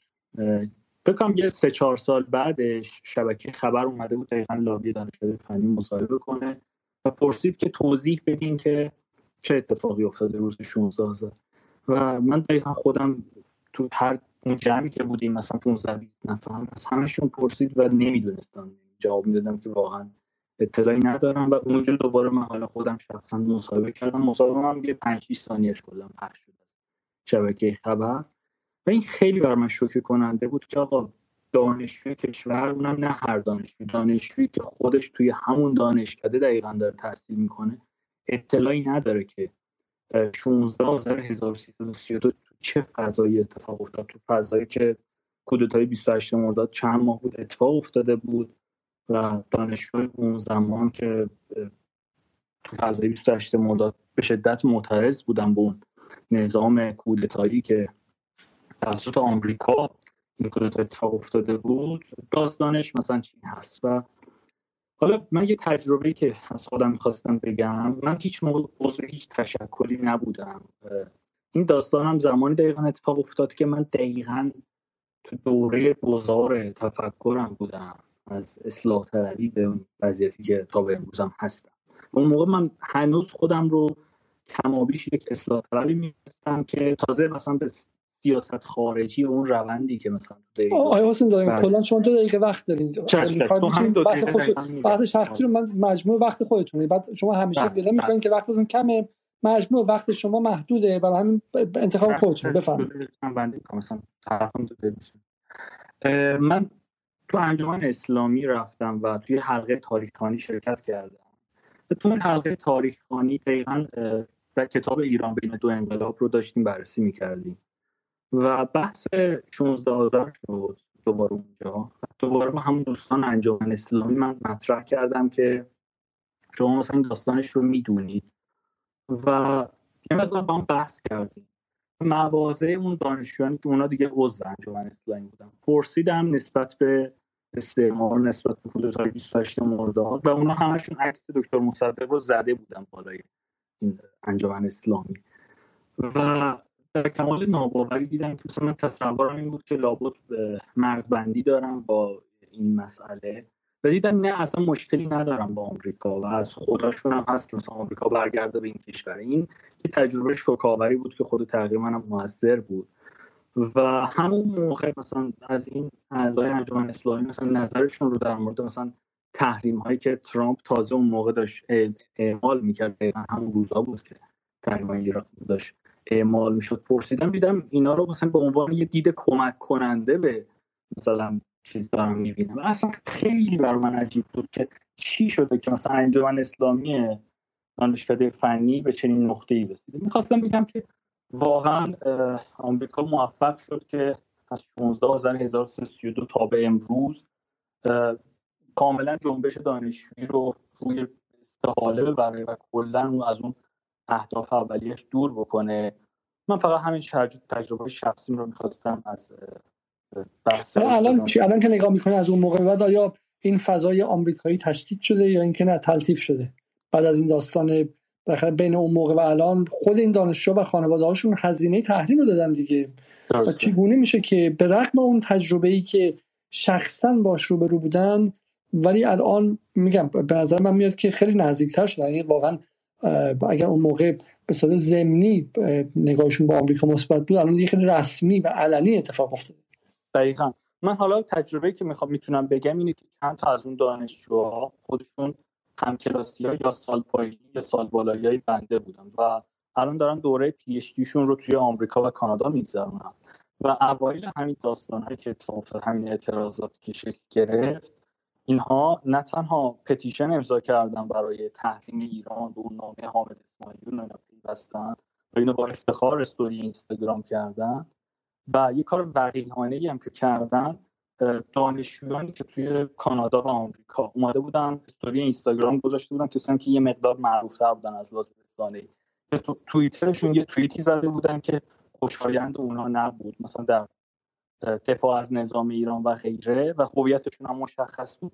اینا داشتن اینا رو استوری می‌کردن که برید اینا رو شناسایی کنید و ایمیل بزنید و بگین که اخراجشون کنن و من می‌دونم برای یکی از اون دانشجو مشکلی پیش اومد. یعنی اصلا موفق شدن که حسابی اذیتش بکنن و بار خیلی مشکلات عدیده ای براش به وجود همینا میگم نه تنها تو این, دو ماه خورده ای شک نکردم به اون مسیری که دارم میرم. بعد متاسفانه میگم پتیشن تحریم امضا کردن.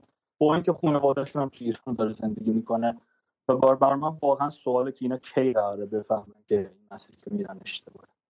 مثل من حالا بحث مشخصه دیگه. حالا ما یک به نقد خیلی جدی داریم. به اون بخش از جنبش دانشجویی که اجازه میده که نهادهای قدرت از سو استفاده کنن و خودش رو در اختیار نهاد قدرت قرار میده و به شکلی بازیگر انتخابات این یا اون میشه. ولی بحث اصلی که ما ما داریم اینجا اینه که چگونه جنبش دانشجویی که از دل فضای ضد امپریالیستی و ضد استعماری اومده بیرون کارش به اینجا می‌رسه و به نظر من این اولین بار نیستش. ولی این دو قطبی ملی بودن یا ضد ملی بودن ملی بودن یا آمریکایی بودن الان به نقطه خیلی خاصی رسیده یعنی ما اینو در دهه 70 داشتیم در دهه 80 داشتیم ولی الان به نظرم بسیار بسیار جدیتر شده. فریم ورک یا چارچوب کلی مفهومیش هم ما همونی که ما در قبل داشتیم. من اینجاست که می‌خوام نامه مرحوم هدا صابر رو برای شما بخونم در ژانویه 2008 که میشه میشه از می‌خوام میشه دی ماه 87 86 در دی 86 اینو نوشته و این نکته از نکته مهمیه. خب میگه که از اول نامه این پاسخ چیزشه پاسخ؟ خود نامه حد صابر از نامه ای که اگر دوستان دانشجو به این نامه ها رو بخونن و این تاریخ رو باش آشنا از بسیار بهشون کمک می‌کنه که ببینن که اصل دعوا بر سر چیست. اون موقع جورج بوش بر سر قدرت بود و و دوباره همون بحث های خطر حمله نظامی به ایران بود و داشت یارگیری می‌کرد و در واشنگتن هم همینجوری به که اعضای جنبش دانشجوی ایران رو مثل اتوبان میبردن استخدام می‌کردن و در این اتاق فکرها در این تیم تنک ها بهشون شغل میدن و غیره. هودا صابر میگه که هم یعنی علی افشاری. آگاه و ناظر بودم در طول دهه 74 تا 84 به عنوان یک فعال دانشجوی آرماندار و دغدغه دار تا حد ممکن با انگاره ایران برای همه ایرانیا مشغول فلان و فلان بودی. خب. و ازش تعریف می‌کنه و غیره از زندانش میگه از قرنطینش میگه و غیره و میگه که انسان صاحب ارج علی افشاری. در بیانیه 37 انجمن اسلامی در بهار 82 در پی تهاجم آمریکا و متحدین به عراق چنین باوری بر ملا شد که تحول بخشی پروردگار و محول الحال الاحول بودن او با حمله آمریکا و حذف صدام حسین مشمول حال مردم عراق شده. بیانیه‌ای که در ادبیات جنبش دانشجوی ایران بیمانند بود. به دلیل حساب ویژه باز کردن برای عامل بیرونی رهایی بخش ترقی کردن neocon ها و استمداد طلبی از آمریکا برای متحول کردن ایران. آن هنگام تو در زندان به سر می‌بری و در تهیه و نقش آن تنظیم آن مکتوب نیز نقشی نداشتی. اما همچنان که نگارندگان و امضا کنندگان مکتوب بیانیه را هیچگاه تحلیل و تحلیل نکردن تو نیز که از آنها با تجربه تر بودی پس از سه سال با هم پیوندی با Voice of America به ترجمه عملی همان مکتوب دست دادی. علی همه غرب در تحولات شگرف تکنولوژیک در توان تغییر جهان در علم رو به گسترش و در شکل و شمایل ها و زرق و برق ها خلاصه نمی شود حقایق دیگری نیز برای مشاهده وجود دارد. بعد از کانت و غیره میگه و میگه در جریان از تاریخ استعمار بهش میگه و و بعد هم میگه که این سطور از موضع طیف راست جنگ طلب داخلی که با فلان ایران مل ملک پشت قباله هیچ رژیم سیاسی نیست. اما سرزمین مادری آرش کاوه رئیس علی ستارخان کوچکان حنیف جوان محمد بخارایی محمد جهانآرا و مهدی باکری است. این حقیقت است که تشخیص و عدم تشخیص آن می‌تواند ما را در مخالفت با یک نظام سیاسی در کنار راست جهانی که ارمغان صلح و آزادی در کارنامه ندارد واقع کند یا نکند. اگر آنها در افغانستان و عراق سفره دموکراسی گستراندن در ایران نیز میگسترانند. لیک سفره در میان نیست. این اینا جمله های فارس و تصنیم نیست. اینا سفره های خدا صابر نزدیکترین فرد به عزت الله صحابی که درست دو سال بعد از این سه سال بعد از این نامم در زندان اوین با ظلم آشکار مسئولان زندان اوین کشته میشه و سک سکته می‌کنه سکته می‌کنه با سهلنگاری اینها و, و به شکلی قربانی میشه. و این آدم داره وایمیسته و میگه که شما در جنبش دانشجویی چنین کردین و شکار چنان کردید. و بعد از اون بالا این نامه ها ادامه داره و چند تا نامه پشت هم دیگه است. و نامه ای که علی افشاری بهش می‌رسه واقعا باور نکردنیه. میگه که من استخدام Voice of America نشدم خب ولی خیلی هم جای خوبی اینجا و گروه های مختلف می‌تونن توش بیان و غیره. این نامه این دو نامه رو ما در جدال هم امشب منتشر می‌کنیم. به علاوه نامه خیلی خیلی مهمی که به اسم بهاری بیانی بهار بغداد هستش.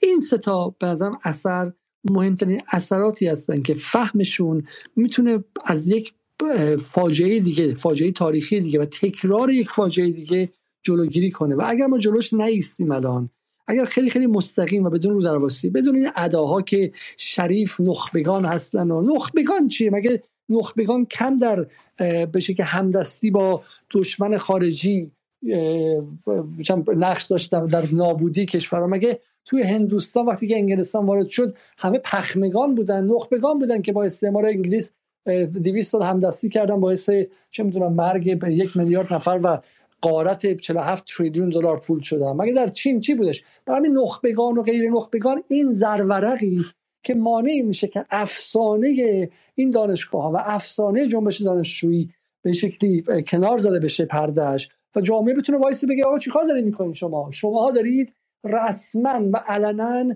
دروازه های حمله نظامی و تحریم رو به داخل کشور میارید.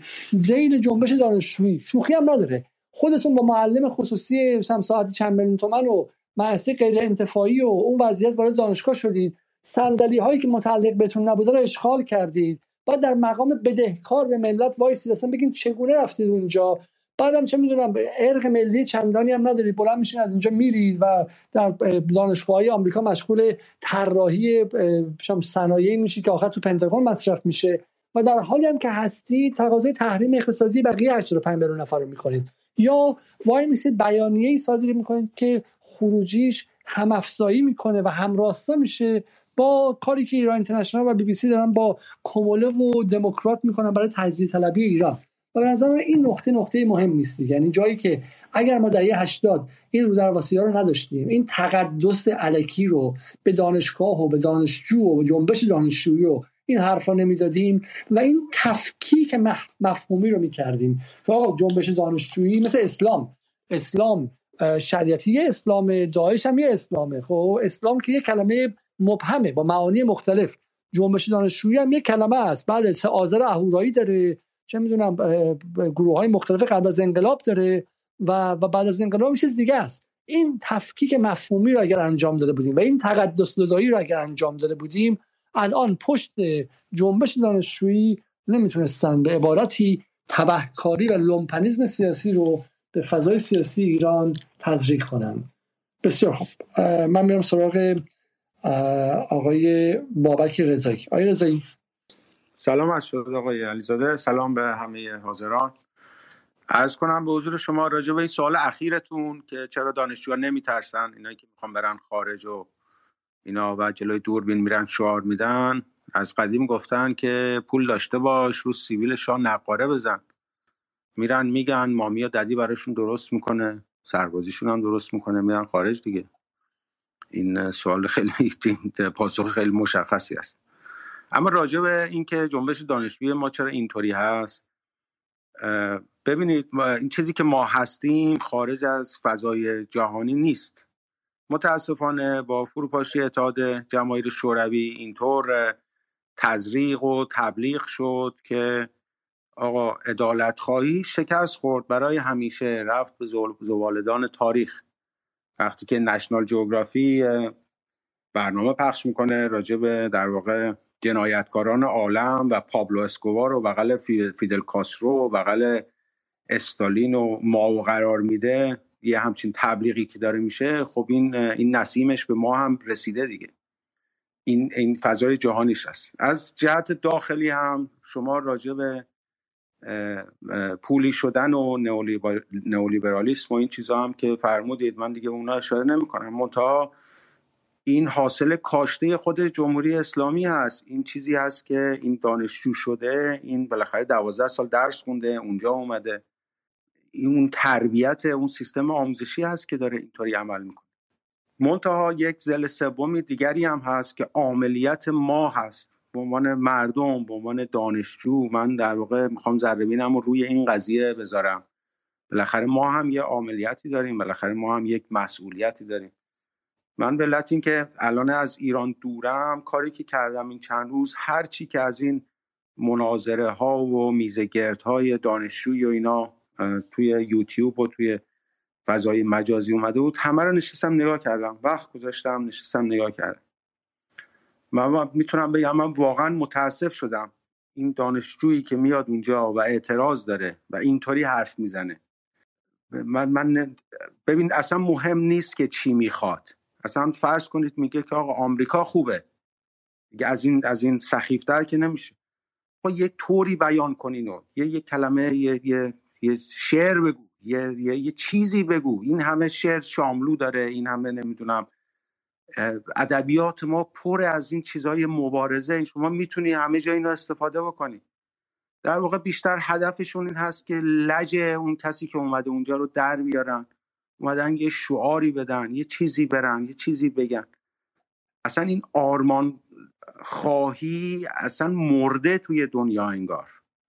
حتی اگر نگم که مرده این چیزی که توی رسانه های جریان اصلی داره تبلیغ می‌کنه میگه آرمان خواهی مرده و متاسفانه این اتفاق افتاده اونجا. حداقل من نمی‌خوام بگم که اون کسایی که پشت تریبون اومدن نماینده همه دانشجو هستن. تا یه نمونه هست یه کسی هست که به خودش در واقع جسارت داده شجاعت داده که بیاد و اظهار نظر بکنه و اظهار نظرش اینطوریه. کارش به اینجا رسیده که انگشت وسط نشون بده. من خیلی متاسف شدم. من مثلا من یه, یه چیزی توی پلیتکنیک دیدم. همون جایی که من درس خوندم. این آقای عبدالکریمی اومده بود با یه آقای روحانی آقای موسوی اسم. اینا داشتن سوالای چیزای فلسفی می‌کردن. راجع به شرایط ایران و اینا. من پیش خودم داشتم فکر می‌کردم اگر زمانی که ما دانشجو بودیم ما پوست اینا رو میکندیم.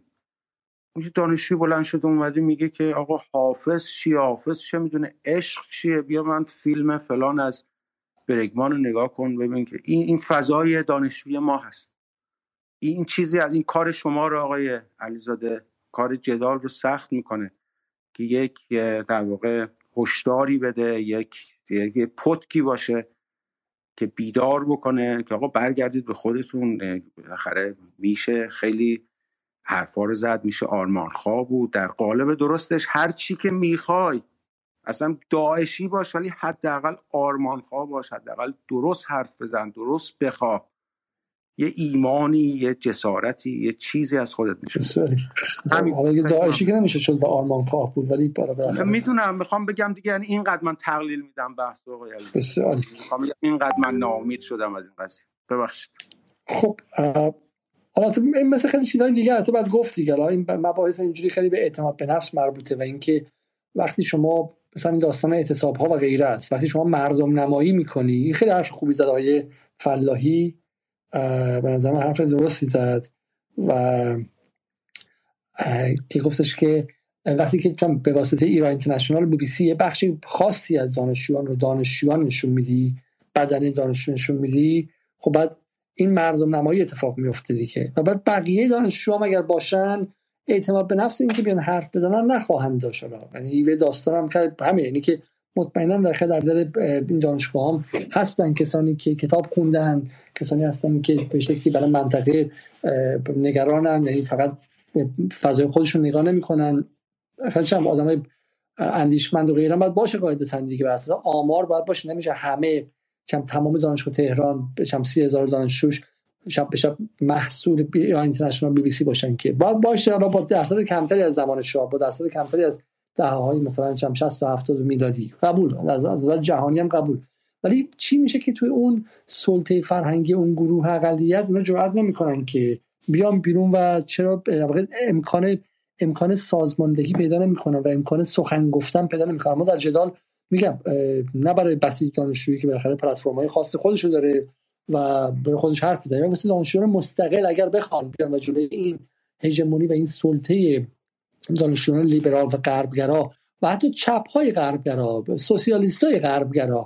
ما اینجا سوسیالیست آمریکایی داریم مارکسیست آمریکایی داریم لیبرالیست آمریکایی داریم ملیگرای آمریکایی داریم ایرانگرای آمریکایی داریم. یعنی همه اشکال مختلف سیاست خب بر اساس خروجی و نتیجه رفتاریشون می‌تونیم ببینیم که ملی هستن یا آمریکایی. ما برای ملیگرایان آمریکایی فراوان داریم خب ملیگرایان ملی هم داریم خب اسلامگرایان آمریکایی داریم خب برای همین بستگی به خروجی افراد داره.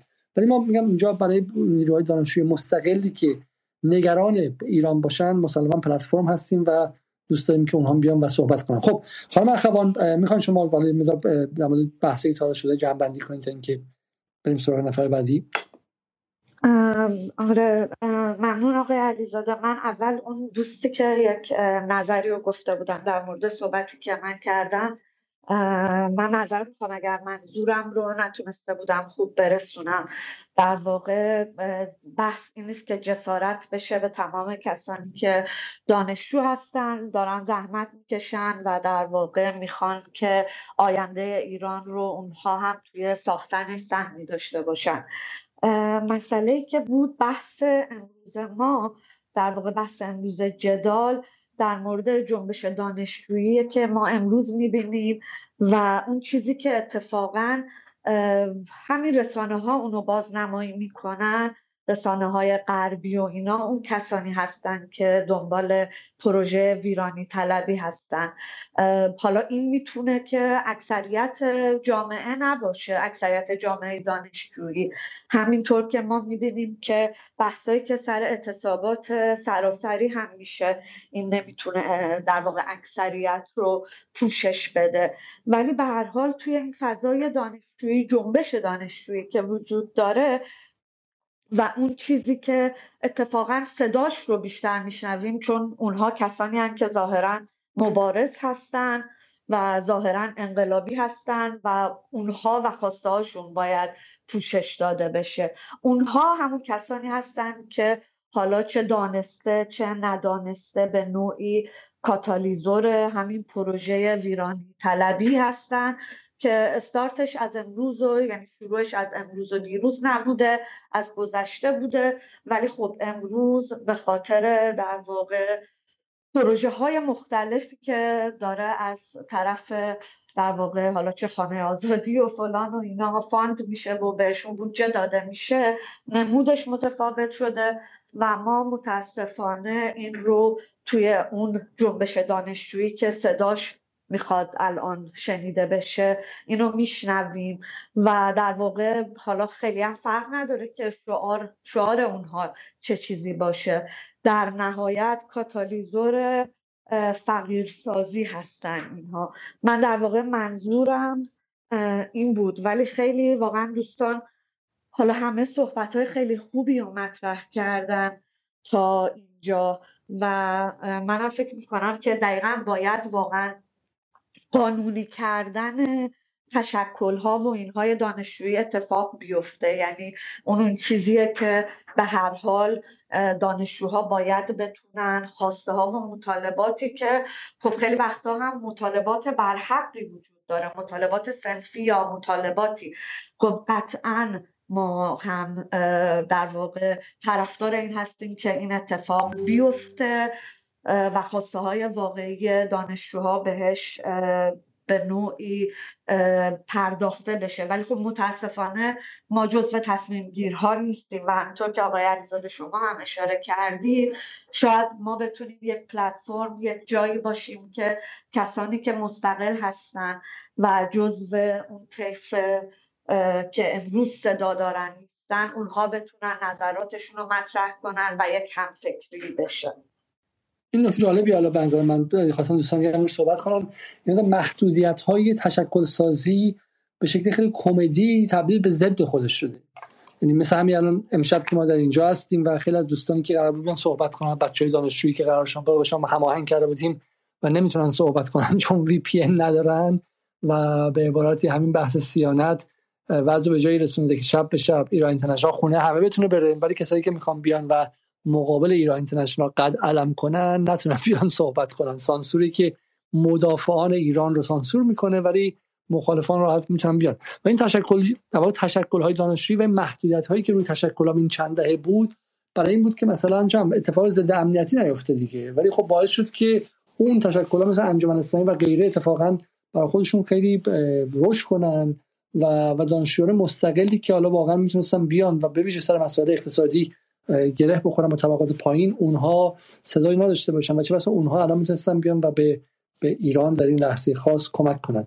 حالا من یه بار دیگه ببینم که خانم نصرآبادی واسه شده نشد و من میرم سراغ حمید کوشکی. آقای کوشکی در خدمت شما هست سلام عرض می‌کنم خدمت شما علیزاده و متشکرم از این فرصتی که در اختیار بنده قرار دادید و سلام عرض می‌کنم خدمت همه دوستانی که توی اسپیس و جای دیگه میشنون صدای ما رو.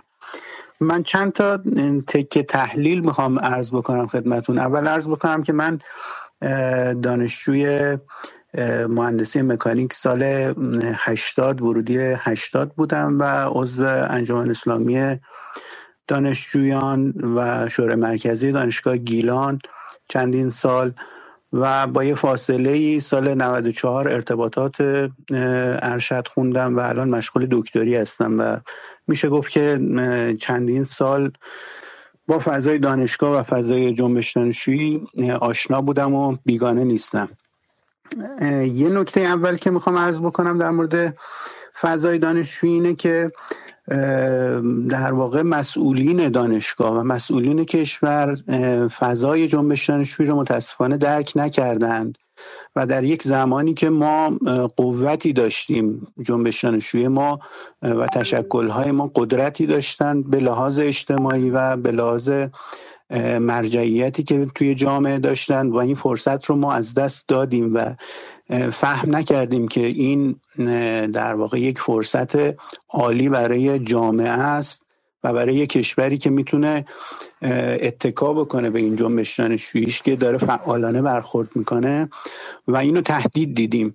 دوره ای که میشه گفت که در واقع یه دوره هشت ساله ریاست جمهوری های هاشمی با یه فشارها و خفقانی روبرو بودن دانشگاه ها و کم کم به سمت یه انسجامی پیش رفتن و باعث به وجود آمدن 76 شدن و روی کار آمدن آقای خاتمی و اینها خب نقش مؤثر جنبش دانشجویی توی اون زمان غیر قابل انکاره. حالا اینکه داخلش چه اشتباهاتی ممکنه وجود داشته که داشته قطعا ولی اصل این به نظرم خیلی مبارک بود و اون فضای دانشگاه رو که تا حدودی هم بنده بعدش رو درک کردم و به نظرم خیلی فضای جالب و متاسفانه اینها رو تهدید دیدن و اون فضا علا رقم این که توی دوره خود آقای خاتمی هم این اتفاق افتاد و اون زمان به آقای معین و دیگران هم ما اعتراض داشتیم که خود اینهایی که در واقع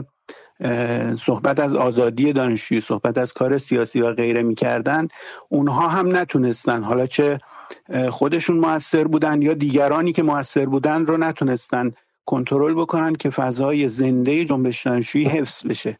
این یک مسئله. نکته بعدی که می‌خوام عرض بکنم در مورد یه بحث فرهنگیه ما باید قبول بکنیم که در کشور ما فرهنگ سلطنت فرهنگ در واقع یک نگاه به یه ناجی نگاه به یه پادشاه که همیشه ما نگاهمون بوده یک نفر یک ناجی باید بیاد و همه کارها رو بر ما بکنه. این واقعا بین خیلی از ماها نهادینه است و یک تبدیل به یک فرهنگ شده. که همین الان هم نگاه بکنید جنبشی که ایجاد شده اعتراضاتی که وجود داره. حالا هر اسمی می‌خوایم روش بگذاریم. کسایی که دارن صحبت می‌کنن چه دانشجو چه غیر دانشجو فقط می‌دانن چه نمی‌خواهند. هیچ انسجامی وجود نداره که ما الان در واقع می‌خوایم آزادی می‌خوایم دموکراسی می‌خوایم و غیره و غیره فضای اخلاقی می‌خوایم یا نمی‌دونم کشور رو روی پیشرفت می‌خوایم. نقش من نوعی به عنوان یک عضوی از این جامعه در این حرکتی که باید انجام بشه چیه؟ لذا خودم با بدترین بی اخلاقی ها در واقع از بین بردن تمام ارکان دموکراسی تمام ارکان آزادی و غیره رو همه رو زیر سوال می‌برم. ولی عینا مطالبم همین هاست. آزادی رو می‌خوام دموکراسی می‌خوام و نقش خودم رو کامل انکار می‌کنم. خودم رو نمی‌بینم. فقط میگم چرا این نیست. باید باشد. این یه فرهنگیه که واقعا ما بله درکش نکردیم. اگر فرصت تمامه یه نکته کوچیک دیگه هم خواستم بگم که حالا در مورد بحث ارتباطات که در واقع این فضای ارتباطات جدیدی که به وجود آمده و فضایی که مبتنی بر hyperreality در واقع داریم تحلیل می‌کنیم این خیلی در واقع ما رو و جامعهمون رو و دانشجوها رو دور کرده از اینکه با جامعه واقعی در واقع reaction داشته باشن و فضای واقعی رو درک بکنن. به نظرم خیلی جاها غیر واقعی و غیر در واقع حقیقی داریم رفتار می‌کنیم و مبتنی بر واقعیات نیست. حالا دیگه فرصت تمام شده دیگه بیشتر توضیح نمیدم. متشکرم. حالا قبل شما بیاین آیا حسین زادگان نکته خیلی جالبی گفتش. من می‌خوام از دوستان بپرسم چون من دیگه مطالبه همین دهه هفتاده. ولی آقای حسین زادگان گفت از همین گروه مختلف پرسیدم که روز 16 آذر چه روزی بوده؟ نه حالا آمارش شدم نیستش. از چند نفر گفتن که اصلا ما نمی‌دونیم و به خاطر نمیاریم و غیره. و من یادمه که در اون موقعی که بالا ما در در دانشگاه مهندسی بود که شریف دیگه. ولی درس های غیر مهندسی که داشتیم بالا ادبیات فارسیش خیلی خوب بود ولی بقیهش هم میگم تاریخ اسلام و معارف و احکام و چیزای اینجوری بودش. و واقعا یه بخشش اینه که تاریخ معاصر جدی یه تاریخ معاصری که واقعا می‌تونست می‌تونست یک ارتباطی بده به این افراد یک فهمی بده ازشون.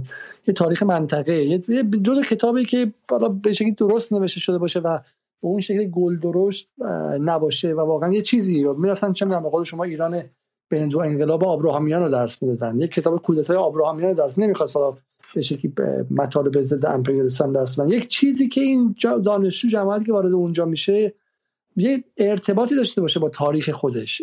چون شما چیزی که میگید یک فضا شما اشاره کردین دانشجویی که به خاطر نبودن فضای عمومی باز و آزاد و شکل نگرفتن همون تریبون آزادهایی که تریبون آزاد دانشجویی و تریبون اندیشه ای که سال 80 خود آقای خامنه‌ای هم گفت بری انجام بدی و همون هم شکل نگرفتش اون فضای عمومی رو نداره. تنها فضای عمومی موجود میشه همین اینستاگرام و تلگرام و گروه های اینجوری و فضای مجازیه که درش هر اتفاقی داره میفته در پس دیگه و و و ریشه های به شکلی ساخت discourse و ساخت خودآگاهی تاریخی هم براش مهیا نبوده. یه صدا سیمایی که یه چیز عجیب غریب میگه برای خودش خیلی خیلی گل‌درشت اگه نگاه کنید فکر می‌کنید که الان همه دیگه واقعا آیت الله مصباح یزدی از اون از اون منظر وارد میشه و در بیرون هم نبوده دیگه. و همین واقعا اون خلأ بین جایی که می‌تونست این دانشجویان رو جذب کنه براشون ریشه درست کنه. و ما رو حرفمون از ریشه خیلی حرف عجیبی نیست. میگیم آقا شما می‌تونی مخالف باشی. می‌تونی با جمهوری اسلامی مخالف باشی. می‌تونی با حجاب مخالف باشی. می‌تونی با سیاست اقتصادی مخالف باشی. می‌تونی با حتی سیاست خارجی جمهوری اسلامی مخالف باشی. ما هر چی خواستی می‌تونی مخالف باشی. و یه حدی داره دیگه. این مخالفت در یک سری خط قرمز در اون یک سری چارچوبه. اون چارچوب که و چارچوب مشترک باشه اون چارچوب ملی است. اون چارچوبی که سال 59 60 61 62 وجود داشت. چارچوبی که آقا ما داریم با جمهوری اسلامی دعوا می‌کنیم میجنگیم ولی مثلا از دشمن خارجی کمک نمی‌گیریم. اگه بگیریم مثل مجاهدین خلق دیگه میریم تو زبالدان تاریخ. تا ابد دیگه منفور میشیم. این میشه چارچوب چارچوبی که بین همه نیروهای برآمده از انقلاب مشترک بود. اگر بختیار از صدام کمک خواسته دیگه تموم این آدم خب؟ و غیره و غیره. چی میشه که یه جنبش دانشجویی در ایران شکل می‌گیره دانشجویی شکل می‌گیره؟ که اون چارچوب کلی و مشترکی که باید باشه و بنیانی که باید باشه رو نداره. وگرنه ما نمیگیم که دانشجو همشون بیان مثل ما در جدال فکر کنن. همشون ضد سرمایه‌داری باشن ضد چه می‌دونم آمریکا باشن لزوما ضد نه ضد آمریکا هم نباشید آقا. مثل نهضت آزادی در دهه 70 و 80 طرفدار آمریکا باشید. خب طرفدار رابطه معقول با آمریکا باشید. ولی از آمریکا کمک مستقیم گرفتن یک چیز دیگه است. کار کردن برای نهاد Bush Foundation یک چیز دیگه است. مصاحبه دادن به بی بی سی فارسی و ایران اینترنشنال یک چیز دیگه است. اون چارچوب ها اون خط قرمز ها یک مسئله ای که ما داریم اینجا مطرح می‌کنیم و غیبتش خیلی چیز ترسناکی است. بسیار خب من میرم سراغ آقای نیما نوری. آیه نوری می‌تونید صحبت کنید شما؟ آیه آبدی نجات شما چی؟ سلام های علیزه در می‌خوام. خانم آبدی نجات آبدی نجات هستم. سلامت بشید من می‌خواستم یه تایم بیشتری ازتون بگیرم. می‌خوام یه سایر تاریخی رو از اتفاقاتی که در شریف افتاده تو این 20 سال گذشته خدمتتون عرض بکنم و بگم که چرا ما الان رسیدیم به 1401 که اینقدر از نظر همه چه خودمون که توی دانشگاه هستیم که همه آدم که بیرون فاجعه داره اتفاق میفته ما سال هشت اوایل دهه هشتاد بحث آقا جری رو داریم توی دانشگاه که اون هم خیلی اتفاقات عجیب غریبی توی دانشگاه شکل میده. اما باز هم خیلی به این حجم از اتفاقات که در سال 401 افتاد فاجعه بار نبود. سال 84 رو داریم که بحث تدفین شهدای گمنام رو داره که اگر خاطرتون باشه آقای دکتر سهراپور که رئیس دانشگاه هست رئیس دانشگاه بودن رو دانشجوها به کتک کاری به ایشون می‌پردازن و ایشون رو مجروح می‌کنن. و خب توی میراث آلبرتا قطعا دیدید سال 88 اتفاق فتنه 88 رو داریم. و دقیقا در روز نهده ای که خب دانشجوهای بسیج و بچه‌ای خیلی معتقد بودن به این فضا یا حتی کسی هم که دیگه صفشون رو جدا کرده بودن از اختشاشگرا وقتی میرن میدون انقلاب پری بحث اون تجمعی که اون همایشی که شکل می‌گیره در وسط سالن نسینا که سالن کلاس های دانشگاه و بسیج و کلا هیئت. هر سال یه خیمه رو برای عزاداری تدارک میرن آتیش می‌زنن. آتیش می‌زنن های علیزاده. فیلمش هست عکساش هست و می‌تونن دوستان مراجعه بکنن تو اینترنت سرچ بکنن همه اونها وجود داره. در سال 92 93 بحث برجام و بحث بحث هسته هستش که خب خیلی برد میشه اون ایام اما باز هم درگیری شکل نمی‌گیره تجمع آنچنانی شکل نمی‌گیره. سال 96 رو داریم که خب اتفاقات وجود داره اما من هنوز هم تو 96 خاطرم نمیادش که تجمعی به این شکل شکل گرفته باشه. سال 98 بحث هواپیمای اوکراینی رو داریم که اون شب هم شب بسیار عجیبی بود برای من و سال 401 سال 401 من حدود سال 90 هستم در دانشگاه و تقریبا چهار سال درسم بوده دو سال هم کار کردم تا آخر 96 بودم. بعدش هم در رفت آمد مداوم در دانشگاه بودم و امسال هم ورودی ارشد دانشگاه هستم. در یازده سال زیستم در شریف. اتفاقاتی که تو این دو ماه افتاده رو به هیچ عنوان ندیدم. حتی از دوستانی که دهه 75 سال 75 ورودیش هستن هم تا الان ندیدن یه نکته شما فرمودین اینکه چرا اون طرفی ها بولد میشن یهو و ما بچه هایی که حالا با اونها مخالف هستن یا همراهی نمی‌کنن هیچ کنشگری نسبت به اونها ندارن. زمانی که در روز یک شنبه سیاری که اتفاق ده مهر اتفاق میفته فقط با یه توییت فقط با یه استوری چه اتفاقی دور بر دانشگاه میفته و حجم زیادی از افرادی که میان سمت دانشگاه این رو داشته باشیم از اون طرف مسئولین دانشگاه رو داریم که کاملا به قول معروف میشه گفتش که بی تفاوتن یه جورایی. لختی رو میشه کاملا توی عملکرد مسئولین دانشگاه رو داشت. از اوایل مهر که حالا این تجمع گرفته میشه گفتش که کاملا این قشری که الان حتی دارن تجمعات غیر قانونی دارن هم به شدت کاهش پیدا کرده. یعنی اوایل شما می‌رفتین مثلا 300 نفر 400 نفر رو می‌دیدین الان حتی به 50 60 نفر هم به زور می‌رسه و حتی تو 50 60 نفر هم شاید کلا شما صدای 10 نفر آدم رو میشنوید که شعار میدن. مسئولین دانشگاه سکوت کردن. همراهی می‌کنن به وضوح اون افراد رو. منشور اجتماعی دانشگاه رو نگاه بکنید کاملا به نفع اونهاست و هیچکس حتی زمانت اجرایی رو برای این ماجرا نداره. الان با واسطه دیروز حضور آقای دکتر زاکانی در دانشگاه و هم تجمع غیرقانونی که وجود داره الان منشور منشور اجتماعی که خود دانشگاه تصویبش کرده الان زیر سوال رفته. ولی دانشگاه از دیروز هیچ واکنش نشون نمیده نسبت به این ماجرا. چرا؟ به خاطر اینکه دانشگاه مسلط به رسانه نیست. دانشگاه کاملا منفعل در عمل می‌کنه تو این فضا. و وقتی شریف تمام افتخارش میشه اینکه چهار تا سلبریتی از دانشگاه رفتن بیرون و اونها رو بولد می‌کنه و اگر اونها یه توییت بزنن همه افراد خارج از دانشگاه همراه میشن خب من من چادری. اون دوست من که چادری نباشه معتقدم شاید به اسلام و اینا خیلی نباشه و ایران رو دوست چطوری میایم همراهی بکنیم فضا رو؟ چجوری میایم مقابله بکنیم با اون دوستان؟ و یه نکته نکته یه کوچولو شاید از میکروفون فاصله بگیرین چون حرفتون من خیلی برام جذاب بود ولی دوستان من صدای شما یه برای یوتیوب به ویژه بد داره میاد. یه کوچولو از میکروفون فاصله بگیرین شاید بهتر شه. همیشه بخواد VPN احتمالاً ولی حالا ما این رو هم امتحان کنیم. سلام. الان صدای من خوب هست آقای علیزاده؟ من فرق چندانی نکرده ولی بفرمایید ادامه بدید شما من اصلا می‌کنم. فکر کنم احتمال به خود VPN چون من فاصله من الان با زیاد کردم با میکروفون. و نکته میگم اینجا بحث رسانه به شدت بحث حیاتی هستش. و در پرانتز های فلاحی هم از بچه بسیج اینجا هستن. فکر کنم می‌تونن شهادت بدن در این ماجرا. ما روز یک شنبه ماجرای سلفی که اتفاق افتاد هنوز چون من روز یک شنبه تقریبا اولین حضور من تو تجمعاتی بودش که حالا شکل چون قبل کاملا تمرکزم روی درس بود. شاید چند دقیقه بیشتر نگذشته بود از شکستن شیشه سلف و هنوز بچه های بسیج وارد سلف هم نشده بودن. چون کاملا حضور داشتن. یوتیوب پر بود از چی؟ از اینکه بسیج سلف رو شکوند بسیج داره این کار می‌کنه بسیج داره تخریب می‌کنه بسیج هنوز چند دقیقه شاید واقعا به نیم ساعت نکشیده بود. یوتیوب توییتر پر بود. توییتر فضا گروه های تلگرامی کانال های تلگرام کاملا پر بود از ماجرا. بسیج داره این کار رو انجام میده.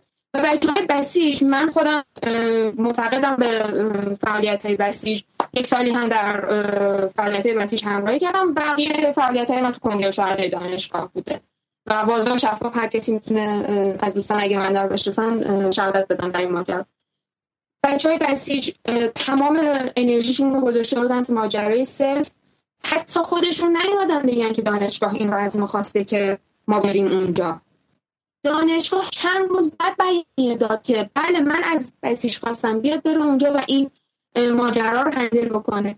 بچه های حتی بسیج ما هم مسلط نیستن به رسانه. من چون کارم رسانه است کارم سرمه خلال کارم فضای فرهنگ هست این رو دارم با گوشت و پوست و متوجه میشم چه ضربه عظیمی داره دانشگاه به بچه های بسیج به حتی بچه که می‌خوان فقط درس بخونن. هیچ کار دیگه ای ندارن می‌خوان درس بخونن حتی می‌خوان اپلای بکنن. اوکی مشکلی نداره. ولی مسئله اینه که می‌خواد درسش رو بخونه. می‌خواد بعضی فضا واقعا دقیقا می‌خواد فضای علمی پیش ببرن که بعدا بتونن یه گره از این مشکلات این مردم باز بکنن. اما چاره ای نیست. چیکار می‌تونن بکنن؟ در مقابل این حجم از کانال های تلگرامی که برای اعتصابات شکل می‌گیره این حجم از توییت هایی که داره گذاشته میشه حجم از فشار رسانه که داره به بچه ها به دانشگاه. الان خود من شخصا به واسطه اتفاقاتی افتاده شدیدن فشار رسانه وجود داره. آقای علیزاده شما هشتگ دانشگاه شریف رو سرچ بکنید توی توییتر. چقدر از بدی های شریف می‌بینید شاید خیلی کمتر خوبی های شریف رو ببینید شریف پنجاه سال شرافت برای خودش جمع کرده. پنجاه سال شرافت. بعد یهو میاد فقط دانشجوی انصرافی مریم رجبی رو می‌بینن؟ مردم؟ واقعا دانشگاه شخص دیگه رو نداره؟ شما دانشگاه این دانشگاه تحصیل کردین که از نخبگان این دانشگاه هستین. آقای دکتر روستازاد که یادشون رو گرامی میدارم. واقعا معنای واقعی کلمه یک نخبه بودن یک مدیر کارآمد بودن. چرا ایشون فوت کردن؟ هیچ اتفاق توییتر نیفتاد برای ایشون. آقای دکتر مشایخی که به شدت ارادت دارم خدمت ایشون. ایشون نخبه این مملکت هستن. چرا از ایشون گفته نمیشه؟ چرا از آقای دکتر دورلی هیچ حرف زده نمیشه؟ کسانی هستن که سالها زندگیشون رو گذاشتن بابت سالندگی این مملکت بابت کسانی هستن که امایتی درس خوندن معدل بالای 19 داشتن اما برگشتن که این مملکت رو می‌سازن من یک خواهشی دارم از شما توی جدال و از مردم این اقلیتی که شاید تعدادشون حتی به صد نفر هم نرسه رو جدا بکن از دانشگاه شریف جدا بکن از بقیه دانشگاه. من سالها زمانی که هرکس من می‌گفت مثلا خب تو چی کاره می‌گفتم من فارغ تحصیل شریفم با افتخار فارغ تحصیل شریفم. ولی الان حتی اینکه همه می‌دونم من دانشم سعی می‌کنم یه جوری مثلا بگم حالا شریفم هستیم دیگه. یه ذره با ترس یه ذره با, لرز دارم این مباحث رو میگم. خب من شریفی هم چرا من رو نمی‌بینی؟ چرا آقای دکتر من, اینجا دخالت کنم عزیز بین دخالت کنم. راه حلش ببینید. خب این دوگانه اینجا هستش که در نه فقط این قضیه در همه به شکل سویه های مختلف هم این دوگانه هستش. خب دوگانه ای که بالاخره نظام سیاسی مستقر خودش رو صاحب مردم می‌دونسته دیگه. از سال 59 60 دیگه مثلا مردم مال منم و خب واقعا بودن از نظر عدد و عده و عده. یعنی یه فراخان که می‌داده خب میومدن بیرون دیگه. دیگه آخرش نوهیده که خیلی کم بودن مثلا جمعیت جمعیتی اومده که به قول خودشون جمع کردن و رفتن. و الان این موازنه قوا تا حد زیادی عوض شده. و مسئله اینه که ولی وقتی که این به شکل به این شکل حالا شما میگین رسانه. به این شکل انجام میشه. اون طرف اون طرف داره اعتراف اجباری می‌گیره. از یه فروشنده سنندجی که جرأت کرده یه شکلات بده به ابراهیم رئیسی میاره بلایی سرش میاره که بگه من غلط کردم من خودم میام قبل از اینکه من تیرباران به شکلی مجازی کنید خودم میام و اعتراف می‌کنم. اعتراف اجباری. خیلی هم قشنگه چون جلوش علی رزوانی و آمن ساده زبیح رو نیستن. خیلی مستقل بدون اینکه دستگیر شده باشه داره اون کار انجام میدن ما فردا شب درباره این بحث بحث کامل تو جدال خواهیم داشت و برنامه اسپیس فردا شب رو همینه که اعتراف اجباری راه حل به شکلی مسائل امنیتی یا دردی و دردها. ولی ولی حرف چیه اینه که اون طرف داره این کار انجام میده. این طرف هم می‌خواد این کار انجام بده به شکل دستوری و حکومتی و فرمایشی بوده و در زبانی هم که استفاده می‌کنه زبانی بوده که با جامعه مثلا کلان ارتباط نمی‌گرفته. راه حلش اینه که این کارا به خیلی مستقل انجام شه. یعنی در مقابل دانشجوهایی که اون صد نفری که هستن این ور دانشجویان مستقل بیان پشتشون هم فارس و تصنیم و صدا نباشه خب؟ و زحمت بکشن تو رسانه برای خودشون جا باز کنن. این یعنی وایسن و ارتباط بگیرن و از رانت رسانه های رسمی هم ارتزاق نکنن استفاده نکنن تا اینکه بتونن برای خودشون زبان ارتباطی بسازن. شما حالا میگید ولی بخشی از مشکل ارتباطی اینه که وقتی که مثلا بسیج شریف تظاهرات می‌کنه شبش 23 پخش می‌کنه. با اون زبان خاص 23 که قراری که حالا اون زبان خاص اون بدنه سفت حزب اللهی سخت باقی مانده از دهه 60 یعنی پدر مادرای پدر بزرگ مادر بزرگ های حزب الله میشینه ولی بقیه جامعه باشون ارتباط برقرار نمی‌کنه. برای همین از من پیشنهادم اینه اینکه واقعا نیروی مستقل وارد شه نه نیروی حالا فقط بسیج و غیره. ولی دانشجویان مستقلی که می‌خوان وایسن وایسن و بدون استفاده از اون فرم های رسانه ای سعی کنن فرم های رسانه ای جدید بسازن زبان جدید بسازن و نشون بدن که به جایی هم وصل نیستن. یعنی حتی اگر از حکومت دفاع می‌کنن اما این دفاع رو مستقل انجام میدن. این این به من چیز چیزه. پیروزی اون طرف وقتی است که بتونه بگه ما مردمیم و اینا حکومتن. اینا بسیج دانشجویان به سپاه وصلن بودجه دارن فلان دارن. اینا حکومتی هن حکومتی هم. ماها مستقل و مردمی هستیم.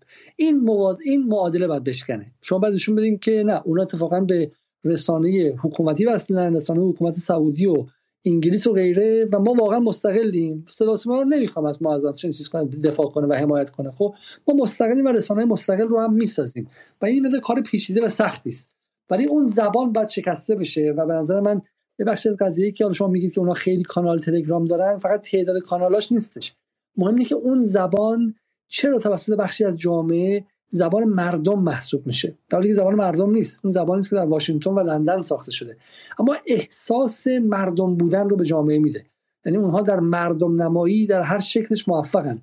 هم مردم نمایی از نظر عددی هم از نظر رسانه‌ای هم از نظر زبانی و نمادین. و حالا سر این بعد بحث مفصل کنیم.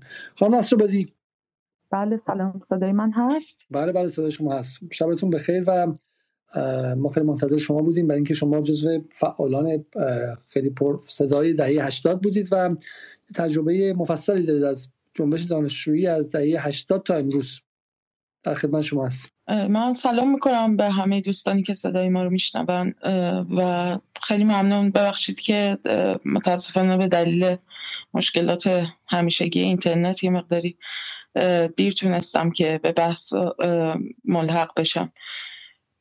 ولی واقعیتش حالا فکر می‌کنم خیلی از بحث ها رو دوستانی اصل, اصل که به حال در همون دهه هشتاد خانم خبان جز فعالان دانشجویی بودن ایشون هم همیشون اشاره کردن هم خود شما و دوستان دیگه.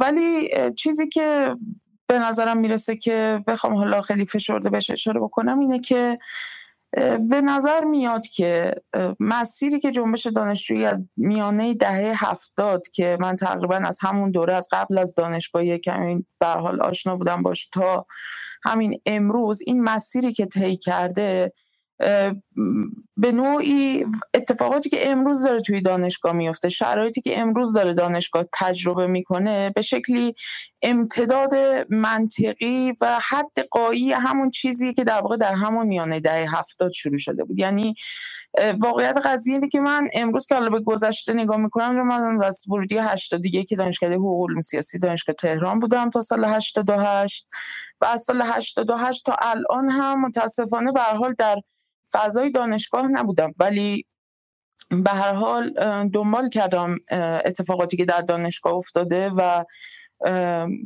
هر حال یه تحلیلی از این وضعیت و روندی که طی شده به مرور پیدا کردم و این تحلیل رو خیلی واقعیتش اینه که اصلاح کردم. به خصوص در دو سه سال گذشته وقتی که به گذشته نگاه می‌کنم و اصلا حقیقتش دیگه اصلا عبا دارم که به این موضوع اشاره بکنم که من فعال دانشجویی بودم در دهه 80 یعنی نه تنها هیچ احساس افتخاری نمی کنم نسبت به این قضیه که به نظرم می‌رسه که به هر حال حالا با اینکه ما جزء اقلیتی بودیم در اون فضای جنبش دانشجویی و به نوعی میشه گفت که فاصله ای ظاهرا داشتیم با اون ایدولوژی غالب و اون گفتارهای هژمونیکی که به در واقع به مرور از همون میانه دهه هفتاد و به خصوص بعد از دوم خرداد 76 به مرور میشه گفت که بر فضای دانشگاه ها غالب شد. یعنی اتفاقی که افتادی بود که جریانات سیاسی درون دانشگاه و فعالان دانشجویی و اون چیزی که حالا به نوعی جنبش دانشجویی رو در اون فضاها نمایندگی می‌کرد به خصوص دفتر تحکیم وحدت و غیره اینها به نوعی از یه دوره به عنوان کارگزار و در واقع بازوی نیابتی اصلاح طلبان جریان حالا جنبش اصلاحات در دانشگاه ها عمل می کردن. به شکل یک گروه فشاری شاید بشه گفت که توی در معنی جامعه شناختیش منظورمه عنوان یک گروه فشاری که در واقع دارن از یک محیط اجتماعی تر فشارهای سیاسی رو به وجود میارن از پایین. و به مرور با بعد از حال وقایع کوی دانشگاه 78 و به مرور نزدیک شدیم به دهه 80 شمسی یه سری اتفاقاتی افتاد. یعنی دیگه اون فز... در واقع اون بدنه نسبتا یک دست اون جنبش دانشجویی که داشت با به شکل نیابتی برای جنبش اصلاحات کار می‌کرد با توجه به شکست های مشخصی که گفتار اصلاحات توی دانشگاه خورد از دو جهت ترک برداشت. یه طرفش در واقع به نوعی میشه گفت که ادامه منطقی یا به نوعی شکل کاملتری از اون دیدگاه ها و آراء کاملا لیبرالی و به نوعی غربگرایانه که در به نوعی در واقع هسته و جوهره و محور تفکر اصلاح طلبانه بود در, در اون دوره. اون رو به حد نهایتش رسوندن. در قالب دانشجویان لیبرال و دانشجویان و دانش مختگان لیبرال به نوعی خود خود نمایی کردن و یه بخش دیگری هم به حال به نوعی که باز هم اون هم بر اثر به شکلی سرخوردگی یا بدگمان شدن یا به این به حال با یه شکلی از تطور و دگردیسی که توی تفکرشون به وجود اومده بود و اینها گرایشی به سمت اندیش های چپ پیدا کردن که اونم البته طیف بسیار متنوع و متکثری بود.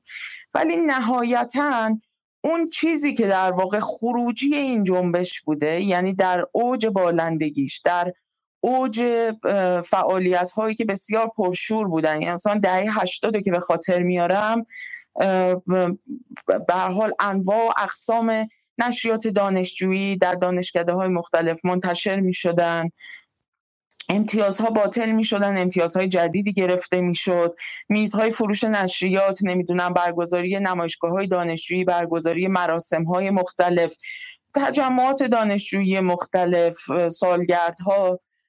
و تلاش برای اینکه به نوعی حالا مثلا از سمت چپ این تلاش صورت می گرفت برای اینکه یه شکلی از فرار رفتن از اون جنبش به نوعی در واقع اون جریان در خود مانده یا به نوعی خیلی نخبه محور یا توی سطحی کاملا وابسته به قدرت وابسته به در واقع حکومت یعنی اون نیروی غالب و به نوعی در قدرت جای گرفته.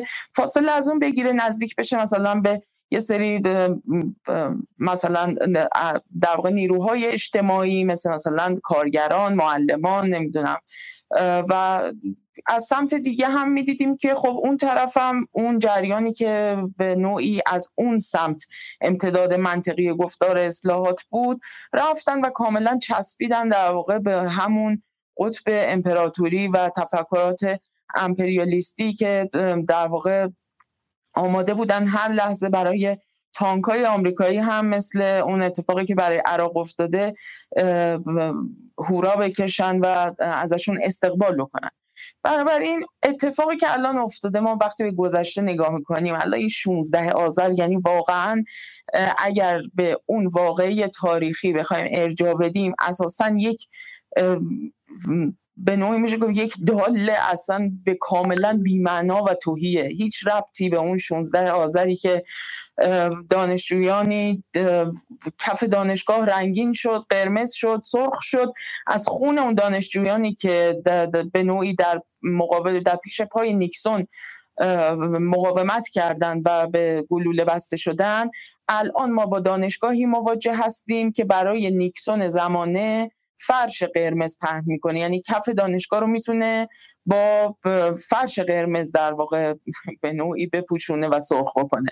این در واقع سیری که طی شده به خصوص در این 25 سال گذشته این ربع, قرن به نوعی میشه گفت خیلی تعیین کننده بوده. دلیلش هم اینه که ایدئولوژی غالب بر دوران و اون گفتارهای کاملا مسلط و چیره ای که در جهان به حال قدرت های مختلف رو لانسه می‌کنن و به نوعی این گفتارها رو تغذیه می‌کنن مسیر متفاوتی پیموده توی این ربع قرن گذشته و به هر حال اینها هر کدومشون به یه شکلی زائده ای از اون گفتارهای غالب جهانی بودن. یعنی خودشون رو به نوعی وصل می‌کنن به ایده ها و یک مجموعه تفکرات و جهانبینی که در جهان در بیرون از دانشگاه های ایران برای خودش یک به نوعی ساز و برگی داره دم و دستگاهی داره تشکیلاتی داره دولت داره نهاد داره هزار و یک جور امکانات مختلف داره و گفتارهای بسیار غالب و مسلطی داره که از آکادمی ها تا فضاهای سیاسی رو در خودشون به نوعی کاملا مستحیل کردن. از این جهت این اتفاق افتاده و شما ببینید محصول جنبش دانشجویی 25 سال گذشته چیه؟ جنبش دانشجویی ایران در 25 سال گذشته کاری که انجام داده اینه که نیروی در واقع کارمند نیرویی که در واقع نیروی کار تولید کرده برای نهادهای امپریالیستی. یعنی شما تشریف ببرید نگاه بکنید ببینید که در کادر و در واقع اون حالا کسانی که به حال کار می‌کنن توی این نهادها و سازمانهای دولتی و غیر دولتی مختلف از جامعه باز گرفته تا موقوفه ملی برای دموکراسی تا خانه آزادی تا رادیوی در واقع رادیوی اروپای آزاد و بعدها رادیو فردا تا نمی‌دونم بی بی سی تا رادیوی صدای آمریکا تا فلان انجیوی وابسته به نمی‌دونم فلان لابی صهیونیستی تا دی تا شورای آتلانتیک و برو تا یعنی بگیر و برو جلو تا تمام این در واقع تیم تنک ها و اتاق های فکر رو به نوعی اندیشکده هایی که از این کشورهای حاشیه خلیج فارس اومدن بیرون مثل قارچ. تا دیگه به حال در مجموعه آکادمی ها هم دیگه برایندشون اگر بگیرید آکادمی های غربی رو مجموعا در واقع صاحبان ترند هایی هستن به لحاظ فکری که دارن در مجموع همین گفتارهای غالب و تغذیه می‌کنن. یعنی از چپترینشون تا راستترینشون فاصله در بزنگاه ها بسیار کم و باریک میشه. اینه که شما ببینید در واقع 25 سال گذشته دانشگاه های ایران چی تولید کرده؟ زباله تولید کرده. این این رو من با من فعال دانشجوی سابق میگم حقیقتا.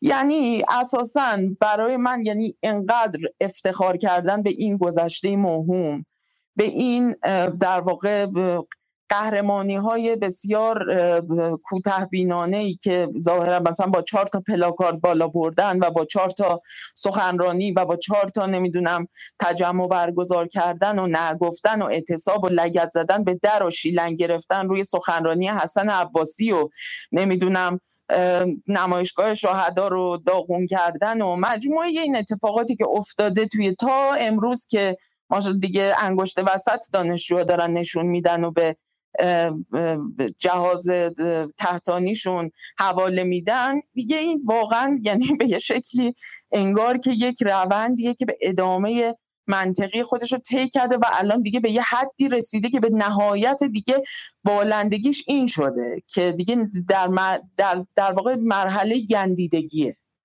مرحله گندیدگی دانشگاه رو ما الان شاهد هستیم و این نه فقط دلایل ذهنی و سوبژکتیو که یک سری دلایل ساختاری هم داره البته. یعنی اینکه روند آموزش عالی توی این دو سه دهه گذشته به خصوص با روند خصوصی سازی ها با روند محدود کردن دانشگاه ها به دهک های فوقانی جامعه به خصوص در رشته هایی بعد دانشگاه هایی که به نوعی دانشگاه های برتر مثلا کشور محسوب میشن. تبعیض سیستماتیکی که توی امر آموزش داریم.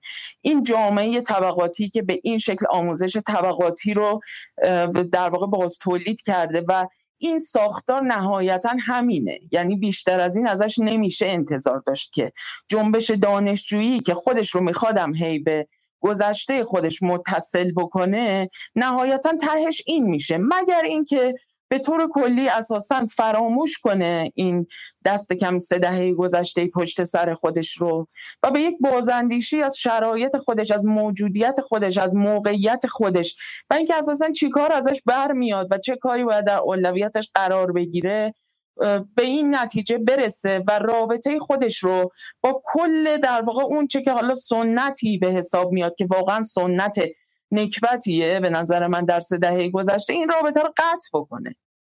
یعنی واقعا نگاه کنید ببینید که چه به چه چیز این جنبش دانشجویی تو سه دهه گذشته ما باید افتخار کنیم. چیز قابل افتخاری واقعا نداره و هرچه هم که گذشته می‌بینیم که حقیقتا بدتر شده. و واقعا نمی‌دونم. از این بدتر هم حالا شاید بشه متصور شده و اینا. من نمی‌دونم واقعا دیگه چطوری می‌خواد بشه. ولی حقیقتا اینه که با لفاظی ها و با با تولید کردن یه سری کلیشه ها نمیشه. یعنی نمی‌تونیم با اصل گفتن ببخشید اصل با مثلا حلوا حلوا گفتن نمیشه دهن و شیرین کرد. این نمیشه با باز تولید یک سری کلیشه ها و ارجاب 60 سال گذشته که هیچ ربطی بهش نداریم در واقع بیایم و برای خودمون قهرمانی فاکتور کنیم برای به حساب مردم و خودمون هم در واقع سعی بکنیم رزومه پر بکنیم باهاش. این. به نظر من نه اخلاقی نه سیاسیه و نه اساسا به درد می‌خوره به درد لای جرزم نمی‌خوره. واسه بحث ما خودش هم باز شد جای خوبی هم رفت اتفاقا. حالا میشه باز کنیم واقعا میشه موقع نهاد دانشگاه رو به عنوان نماینده مدرنیزاسیون در ایران باز کنیم ببینیم که این خروجی چیه. شما اشاره کردین که این خروجی در حال حاضر اونایی که در ایران موندن مثل مجید توکلی و غیره. با, با اسم بگم در زندان هم هست شاید اخلاقی به نظر نرسه ولی مجید توکلی گمانم از حمله نظامی هم دیگه قبل از زندان رفتن داشت حمایت می‌کردی که و من به کسی که سال 89 برای زندانی شدنش اعتراض کرده بودم بیانیه داده بودم و غیره واقعا احساس می‌کنم که باور نکردنی یکی این قهرمان ما بودش. و همین ادهشون در داخل موندن و کارکردشون اینه که به شکلی نقش نمادین اون قهرمان رو بازی کنن و محتوا بسازن. که شب توسط دوستانشون در توانا و در بی بی سی و در اینترنشنال در رادیو آمریکا بخش یه بخش دیگه چون که شما گفتید که رفتن و به کارخانه های تولید دانش استعماری پیوستن. یعنی شما رشته های علوم انسانی و علوم اجتماعی رو که باز کنید تا فیها خالدونشون. یعنی از راست افراطی جهانی گرفته در بدنه مافیای آمریکای شمالی زیر سیطره گادفادری به اسم عباس میلانی که اصلا شما رو فقط وقتی میپذیره و اجازه میده در یک دانشگاه اونجا به شکلی بهتون بورس بدن که زیر اون مافیا باشی و بتونه بگه آقا چیزی که از خروجش میاد یک تز دکترای نیمه امنیتیه که واقعا بعدا به درد می‌خوره. تا اون چپ هایی که از دل مثلا امثال توراج عطابکی توی هلند و اینجا بدن یا به وجود اومدن از زیر بوته اونها اومدن به اسم جنبش کارگری ولی ببینید که توراج عطابکی کجاست. ببینید کجا وایستاده. یعنی هر کسافتی که شما بگید رو این داره کافی بی بی سی دعوتش کنه و اینترنشنال دعوتش کنه. از تجزیه طلبی و کومله گرفته تا به شکلی بحث تحریم اقتصادی و غیره و غیره. منظورم این که این حرف درستی دارید که تو اون بخش علوم اجتماعی علوم انسانی هم از دل به شکلی چپ توجیه کننده intervention یا دخالت گرفته تا یه نه راست محکمی که رو درواسی هم نداره و اصلا بغل Republican ها و جمهوری خواه و Zionist ا وایساده این هم بحث علوم اجتماعیش. میمونه بقیه که در واقع اونایی که علوم مهندسی و غیره خوندن و رفتن که والا کاری هم ندارن فقط سر همین بزنگاه های بیانیه بدن چیزی امضا کنن و از ترس بقیه ایرانی های محلشون که یک شنبه قرار برن با هم کباب بخورن یه تظاهرات هم برن و یه دونه مرگ بر خامنه و یه دونه مرگ بر جمهوری اسلامی هم بگن که کسی بهشون نگه شما موضوع جمهوری اسلامی هستین به خاطر ایران رفتن فوش نمی‌دید این هم در واقع سرنوشت بقیه این جنبش دانشجویی در این در این مدته. این شما گفتی ولی من می‌خوام هم شما هم بخوام اخوان برگردم و ببینم که اون موانع بسری که نمی‌ذاره بچه ها از داخل ایران ببینن چیه. چون بخیر خود ما ایران بودیم خود من در سال 78 پشت علی افشاری بودم و فکر می‌کردم که توی کودانشگاه شم سپاه وارد شده و داره شم یک استبداد صغیری رو وارد می‌کنه و ما آزادی خواهان هستیم. حالا شما جز دانشجویان چپ بودین در دهه 80 ولی چیه که از داخل ایران دانشجوی 20 ساله نمی‌تونه اون نظم بیرونی رو ببینه؟ نمی‌تونه ببینه که اگر در داخل ایران فساد هست اون جمله‌ای که طرف بلند شد به زاکانی گفت و حالا زاکانی هم یا خودش محصول اون رانت و محصول اون به شکلی سیستم و با اون حالت لاتی بهش جواب داد و این شد خبر. ولی به جای زاکانی من جواب میدم. نه فساد هستش. تو سیستم خیلی فساد هستش. ولی همه این فسادها رو هم دیگه اندازه فساد نظم جهانی که آمریکا توش میگه نمی‌ذارم نفتتو بفروشی نیست. اون پول ما بر اساس تحریم و نفروختن نفتمون توی یک سال معادل همه فسادی که اون کارگزاران دزدی که خودشون رو جا زدن و بعد تک تکشون شناساییشن و آویزونشن داشتن. این رو کسی نمی‌تونه بگه. و چی میشه که نمی‌بینیم؟ حالا من هم سوال از شما دارم هم خانم اخوان. چون خانم اخوان می‌خواست بره. تجربه شما چه بود؟ از داخل ایران و بعد بیرون ایران. و چگونه می‌تونید این تجربه رو با بقیه شریک شید یعنی چجوری می‌تونید بگید اون چیزهایی که از داخل نمی‌دیدید و حساسیتتون در داخل بهش زیاد نبود؟ چون بخیر شما در داخل که هستی حساسیت به اون نهاد امنیتیه به اون حراسته به اون اخبار داخلیه. و و خواه ناخواه اونه که تجربه حسی تو رو شکل میده. و بعد ما که میایم خارج من میام انگلیس شما میای سوئد خانم اخوان میاد آلمان. و دو تظاهرات که میریم دوبار که اون سگای جرمن شپرد پلیس آلمان رو می‌بینیم که تو تظاهرات میان و اونجوری حمله می‌کنن به تظاهر کننده ها و دو تا خبر جدیتر که می‌خونیم و می‌بینیم که لایه های سرکوب در غرب چقدر هوشمندانه و چقدر زخیمتر از لایه های سرکوب در جمهوری اسلامی فقط با هوش سیاسی تونسته اونها رو نامرئی کنه این نگاهمون عوض میشه. اینو مدار اگه بشه توضیح بدیم به نظرم شاید بتونیم کمک کنیم به بچه های دانشجو در داخل ایران. راستش یه کمی فکر می‌کنم که وقت زمانی که در ایران بودیم یه جوری اولا فکر می‌کردیم که به حال یه احساس قرابتی می‌کردیم با مثلا جنبش های دانشجویی که یه سنتی دارن سنت مبارزاتی دارن مثلا در کشورهای مختلف مثلا از شیلی گرفته تا مثلا آلمان تا فرانسه. ولی واقعیتش اینه که خب از بیرون از ایران شما اثر زیادی از جنبش دانشجویی به اون معنی نمی‌بینید. یعنی مثلا من جز در مکزیک حقیقتا مثلا در اروپا دست کم هیچ کجا اثری از یک جنبش دانشجویی به هیچ عنوان ندیدم. نهادها و تشکلهای دانشجویی هم بسیار سنفی و بسیار محدود هستند به همون در واقع نیازهای دانشجویی و تفکر خیلی نهادهای بروکراتیکی هستن به معنی. من در خودتون پرسیدم. من در تجربه پرستون اسرابادی پرسیدم. خیلی شما در داخل ایران که بودین که در این حد امپریالیستیز نبودین و اولویتتون امپریالیسم نبود دیگه درسته؟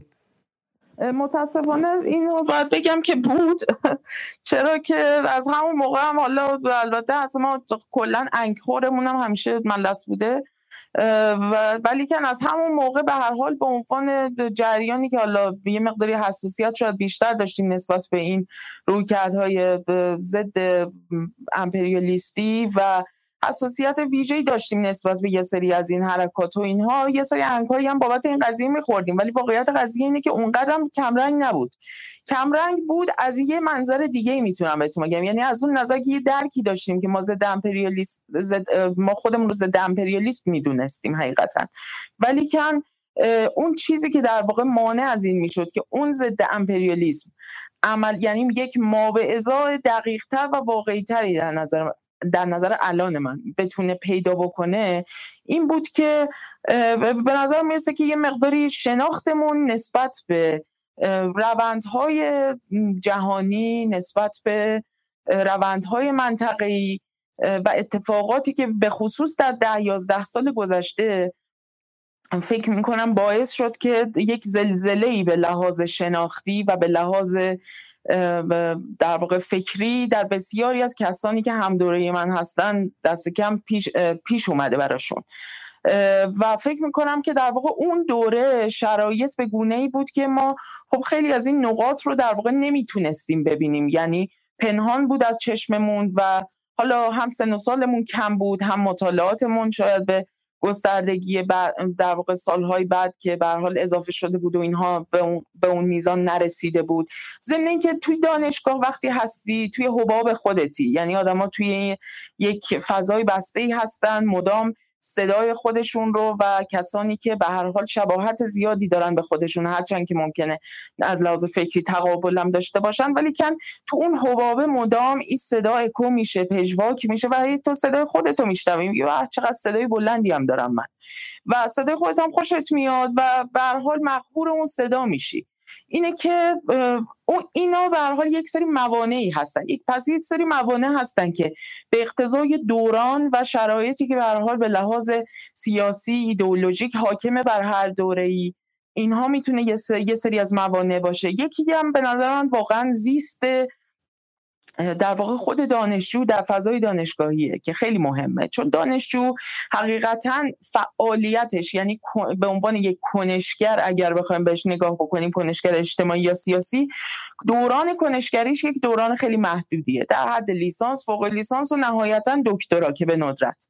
اینه که در واقع شما تو یک بازه چهار تا هشت ساله یک کنشگر هستی. در این دوران هم در یک حباب یا اکوچمبر خودت هستی با همقطاران خودت و از طرف دیگه یک مجموعه ای از توهمات هم به تو دائما القا میشه از سمت نیروهای سیاسی. حالا این نیروهای سیاسی می‌تونن بخشهایی مثلا حالا حاکم بر در واقع نزدیک به حاکمیت و در قدرت باشن می‌تونن نیروهای سیاسی اپوزیسیون باشن که اینها می‌تونن مجموعا این توهم رو به دانشجو القا بکنن که بر مبنای اون کلیشه های تاریخی که به خصوص ما در ایران داریم از موقعیت دانشجو و جنبش دانشجویی شماها واقعا موجودات خاصی هستیم. یعنی شما الان که در دانشگاه هستی و به عنوان در واقع عنوان فعال دانشجویی رو یدک می‌کشی موجودی هستی که واقعا می‌تونی کارستان بکنی. خیلی مترقی هستی خیلی پیشرویی. تو اصلا پرچم آزادی خواهی دست توه در حالی که اصلا اینجوری نیست. حقیقتا اینطوری نیست. منم تشکر می‌کنم. از خانم نصرآبادی واقعا تقریبا تمام صحبت هم کردن.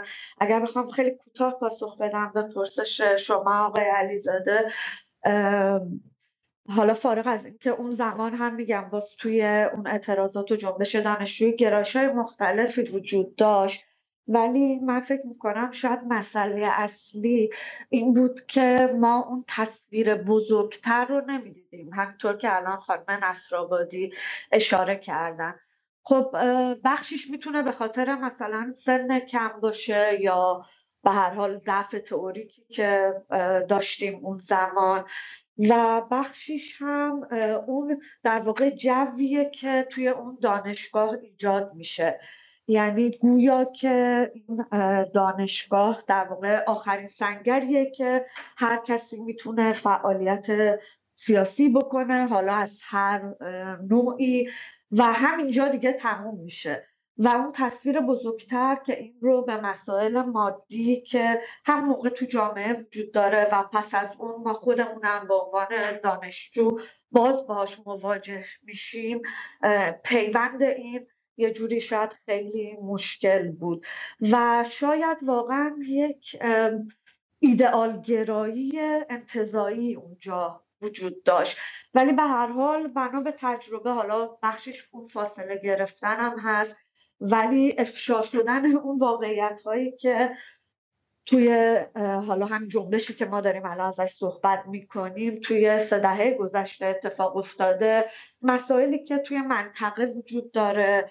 اصلا مسائل اقتصاد سیاسی که خود ایران وجود داره من فکر می‌کنم که یک جوری تصویر بزرگتری در واقع جلوی چشم انسان میاد و اونجاست که میشه واقع نگرانه تر و از منظر انتقادی با همه این مسائل نگاه کرد. خب قطعا من فکر می‌کنم تجربه حالا فارغ از اون تجربه زیست حداقل برای من خودم و اینکه مثلا توی آلمان هم درس خوندم و اینها خب این هم کار می‌کنه. با اینکه من واقعا بدون تعارف بخوام بگم از لحاظ سطح دانشگاه به حال من خیلی اینجا هم راضی نبودم. ولی با یه واقعیت دیگه مواجه میشه که اون شاید حالا به دلایلی که مطرح کردم و توی اون سن و سال تشخیصش خیلی راحت نبود. و به حال اشتباهاتی انجام میشه. من می‌خوام نگم فقط تشخیص یا مثلا چه می‌دونم چون یه خیلی صدا سیمایی که نیستش که مثلا بگیم حالا ما در اونجا جوان بودیم و فلان. نه این نیست. به من بحث مثل خیلی بحث های دیگه است. و اینجا از هم یه بزنگاه بزنگاه شناخت شناسی خیلی جدی وجود داره. دیگه شما من اصلا شما رو نمی‌دونم چون برخلاف حالا خانم نصرآبادی که ضد امپریالیسم به دنیا اومدن و در گهوارهشون هم همین مواضع داشتن من مواضع رو نداشتم و من سالها با بی بی سی هم مصاحبه می‌کردم و این در یک فرایندی ساخته شد و برای همین هم معتقدم که اون دانشجویی که الان داره به شکلی موضع آمریکایی هم می‌گیره و در موضع دشمن قرار گرفته لزوما دشمن نیستش و باید بتونم اون فرایندی که من تجربه کردم و با اون شریک شم و بهش کمک کنم. و اون فرایند چیه؟ شما در داخل ایران که هستی اون نه چون در ایران هر جا که شما باشی اون نیرویی که بلا واسطه مقابلت قرار می‌گیره و با درگیر میشه بیشترین تاثیر رو روت می‌ذاره. ما هفته پیش چند از دوستامون بعد از مسابقه فوتبال ایران و آمریکا که حالا چندشون در اتاق هستن امیدوارم وی پی کار کنن بتونن صحبت کنن. با عصبانیت از کافه اومده بودن بیرون و در غم شکست ایران رفته بودن شعار مرگ بر آمریکا بدن. و نیروی گشت ضد شورش و لباس شخصی فکر می‌کردن دست میندازن یا مثلا می‌خوان شروع کنن. با باتون سراغ اینا رفته بودش خب؟ و خیلی از اینا خیلی عصبانی شده بودن. شما وقتی مقابل نیروی به شکل نیروی قدرت قرار می‌گیره که داره می‌بینی و داره با درگیر میشه طبیعیه که اول از همه او رو باش درگیر شی و به اون واکنش نشون بدی. و در واقع ما کاری که در جدال می‌خوایم از شما می‌خوایم یه کار غیر طبیعیه. ما از شما می‌خوایم که اتفاقا به احساستون اعتماد کنید ولی از احساستون فراتر برید. و انتظاع کنید و به واسطه نظریه و به واسطه دانش تصویر کلی تر ببینید. چون شما اگر ایران باشید و برید سر کار و ببینید که اون کار به آقازاده داده شده قبل از تو. همون آقازاده ای که تو تورنتو هم خونه داره و وقتی میره تورنتو ممکنه که با همون ای بشینه که مرگ بر خامنه ای میگن ولی اون شغل رو گرفته نه تو. وقتی واسه یه جایی که شرکت کوچیکه و استارتاپ خیلی کوچیکه با چهار تا فارغ تحصیل دیگه زدی میره انجام بدی می‌بینی که پسر فلانی گرفته. همون فلانی که باز هم اونم میگم تعهدی به این نظام هم نداره حتی ولی اون گرفته اون مال اونه سهم اونه. نظام تبعیض به این شکل اتفاق افتاده. فقط تو خیابونم به شکل دیگه به جلو قرار می‌گیره. و در دانشگاه هم چماق حراست و غیره بالا سرت هستش. تو ناخودآگاه میل طبیعی و غریزی و فطریت اینه که نظام سیاسی مسلط رو دشمن بدونی. و دیگه کاری نداری که حالا نظام در خاورمیانه کجا ایستاده؟ حالا آمریکا 25 تا پایگاه نظامی کجا آورده و غیره و غیره. و این واقعا این برای همین مشکلی که ما در جدال داریم اینه که ما خودمون اغلبمون خارج از کشور هستیم. یا کسانی هستیم که مهاجرت معکوس کردن یه دوره فضای خارج کشور رو دیدن و بعد به اون کسایی که در داخل هستیم میگیم که چه می‌دونم منافع شما اینه و اونه. و در واقع این درگیری هستش. من برای خودم یه سوال 20 میلیونی هست که اگر شما ولایی نباشی. اگر به اون ایدولوژی مسلط نباشی و غیره چگونه میشه؟ بدون تجربه نظام بزرگتر جهانی و نظام سرکوب جهانی بتونی بفهمی که آقا منافع تو در اینه که ایران ویران نشه منافع تو در اینه که چه می‌دونم آمریکا پاش به اینجا باز نشه و غیره. و این به نظر من حداقل میگم برای خود من اگر از ایران خارج نشده بودم چه بسا این محقق نشده برای همین از این نظر پرسیدم از شما و خانم نصرآبادی. حالا از این پرسش من اگر اجازه بدید فقط خیلی کوتاه بگم. دقیقا من با شما موافقم و کسی نیست که بخواد بگه که در واقع هیچ بیعدالتی. حالا ما امروز شما مثاله دیگه هم زدیم ولی اگر با تمرکز رو من بیارم در دانشگاه و جنبش دانشجویی باز فکر نمی کنم اختلاف نظری باشه که اونجا هم بیعدالتی هایی وجود داره حراستی وجود داره و حق طبیعی اون دانشجو هستش که در واقع اعتراض بکنه به این نقد بکنه همچین ساختاری و ما فکر می‌کنم بحث رو از اینجای شروع کردیم که اون جنبش دانشجویی که ما امروز توی این رسانه ها می‌بینیم در واقع به کجا وصله و نتیجهش چه چیزی میشه. وگرنه در مورد افراد خاصی که به حق حال نارضایتی دارن و انتقاداتی دارن هیچکس صحبت نمی‌کنه که حق اونها نیست که بخوان اعتراض بکنن. ولی اون مجموعه ای که شکل گرفته در واقع به اون جایی می‌بره که میشه همون در واقع تیتر برنامه امشب که اینها می‌تونن کاتالیزور اون پروژه ویرانی طلبی باشن که در نهایتش به ضرر خودشونه. و اینکه خب قطعا بخشی نقش در واقع حکومته که بتونه فضاهایی برای اعتراض ایجاد بکنه ولی بخشی هم در واقع اون آینده نگری و نگاه بزرگتره و البته قطعا رسانه های مثل جدال که این فضا رو ایجاد بکنه که صحبت بشه در این موارد. بسیاری خب من گفتم که خانم نصابی چی می‌خواست اضافه کنه.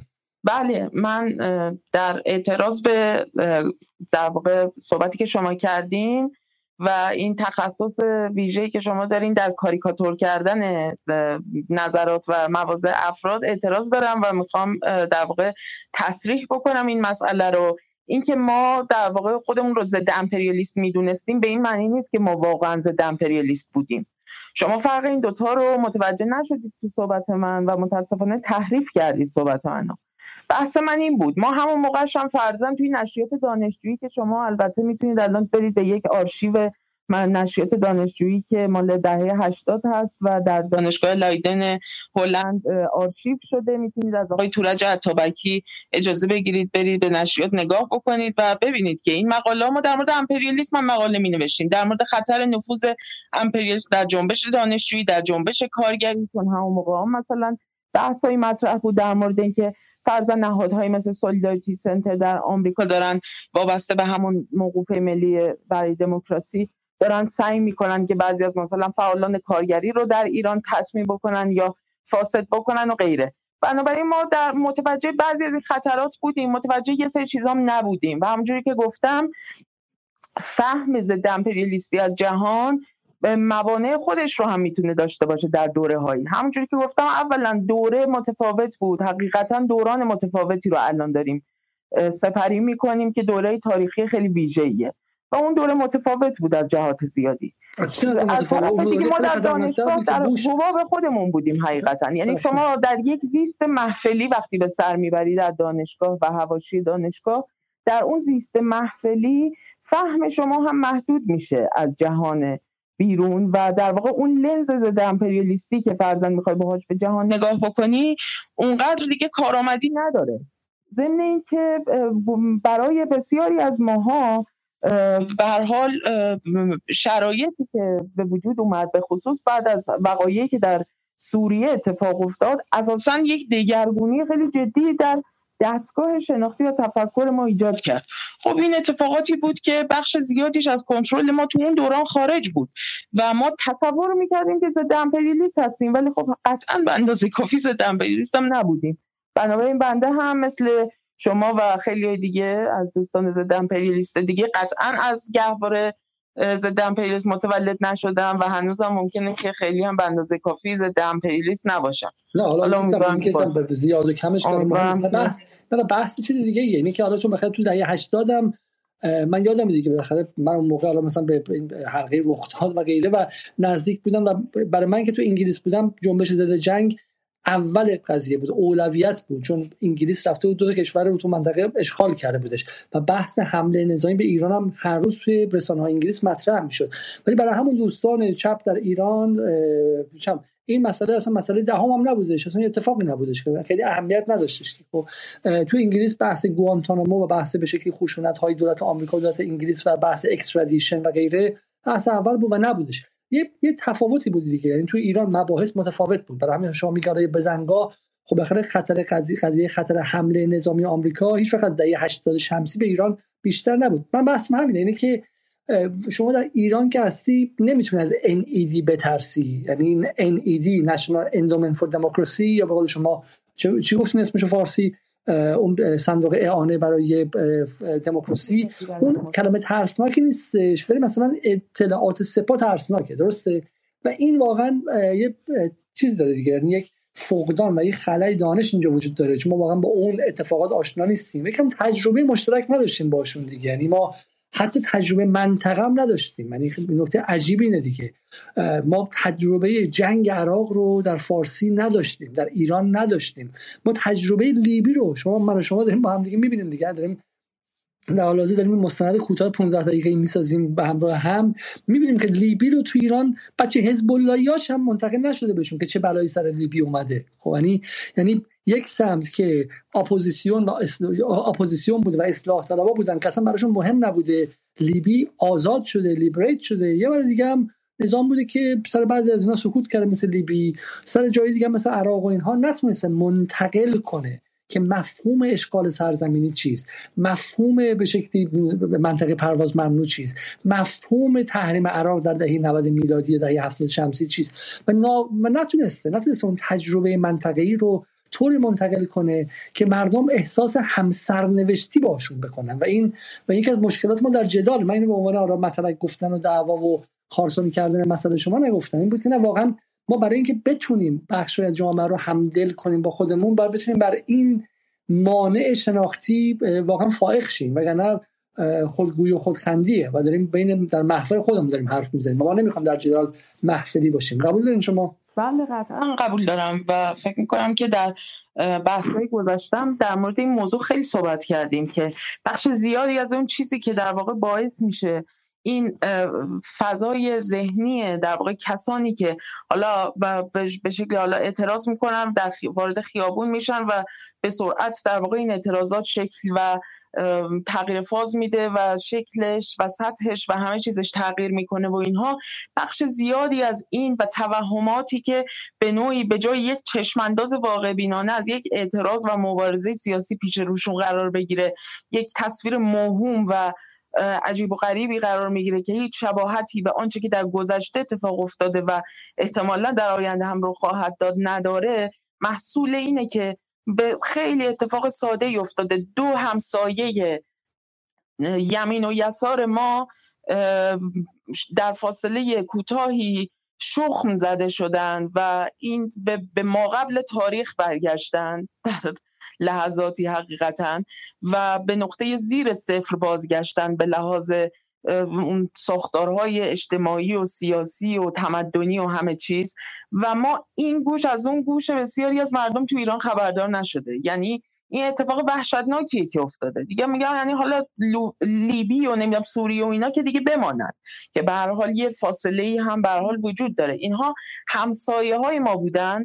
و ما اصلا متوجه این قضیه نشدیم که چه اتفاقی برای این سرزمین ها افتاد چه اتفاقی برای این کشورها افتاد و اهمیت قضیه. یعنی این هولناک بودن اتفاقی که برای اینها رخ داد هرگز نه تنها تصویر نشد در در واقع در سطح داخلی در حالا صدا و سیما و در فضاهای دیگه به اشکال مختلف این باید منتقل می‌شد.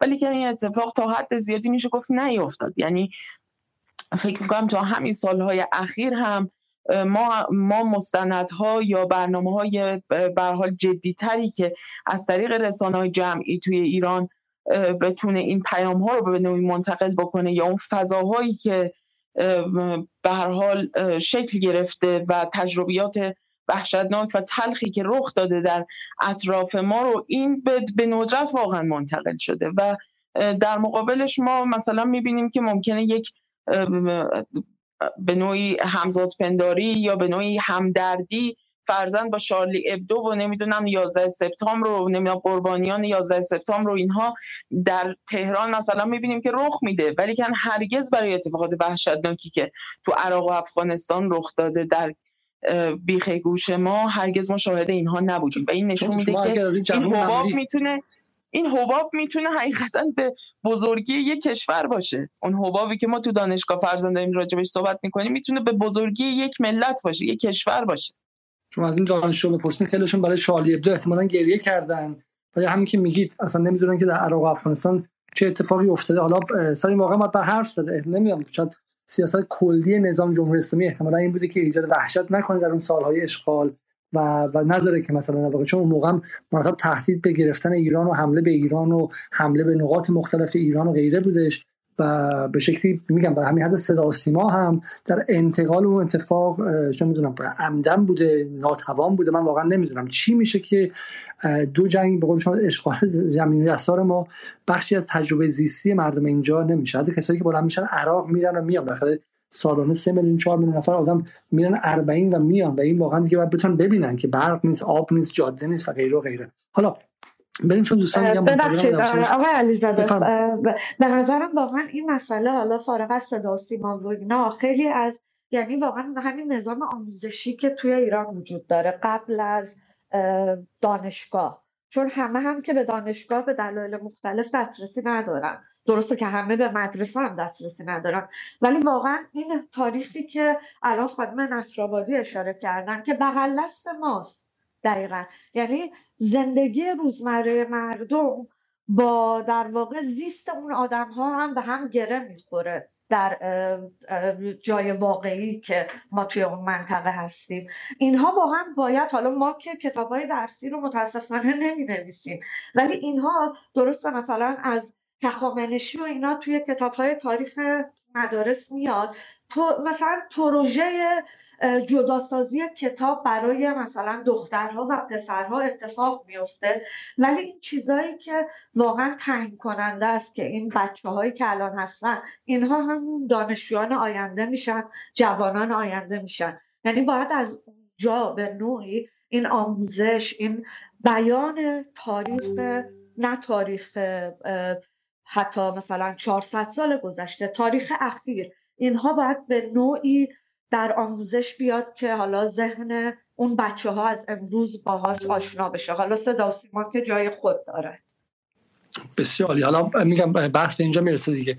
شاید دور شدیم از موضوع اصلی ولی اصل قضیه همینه دیگه. اینکه چی میشه که جنبش دانشجویی در دهه پنجاه شمسی در دهه چل شمسی وای میسته و شعر انقلابی برای ویتنام می‌خونه با کوبا احساس همسرنوشتی داره با فلسطین احساس همسرنوشتی داره و با کنگو با هر جایی که در هر جای جهان داره یک اتفاقی میفته احساس همسرنوشتی داره و بعد شما یک جنبش دانشجویی دارین بعدش که برای حمله نظامی آمریکا به عراق و اشغالش بیانیه میده به اسم بهار بغداد. این نقطه شاید حال تکراری باشه شاید لوس باشه ولی سیاست که وسیله سرگرمی من و شما نیستش که این نقطه که در ایران 16 انجمن اسلامی برای اشغال نظامی عراق توسط آمریکا بیانیه دوستت دارم دادن و گفتن که این بهار بغداد بوده و امیدواریم که بهار تهران هم بیاد. این چیزی که و هنوزم ازش عذرخواهی نکردن و هنوزم اون انجمن اسلامی وجود داره. اون نهادها متلاشی نشدن این نقطه عجیبیه.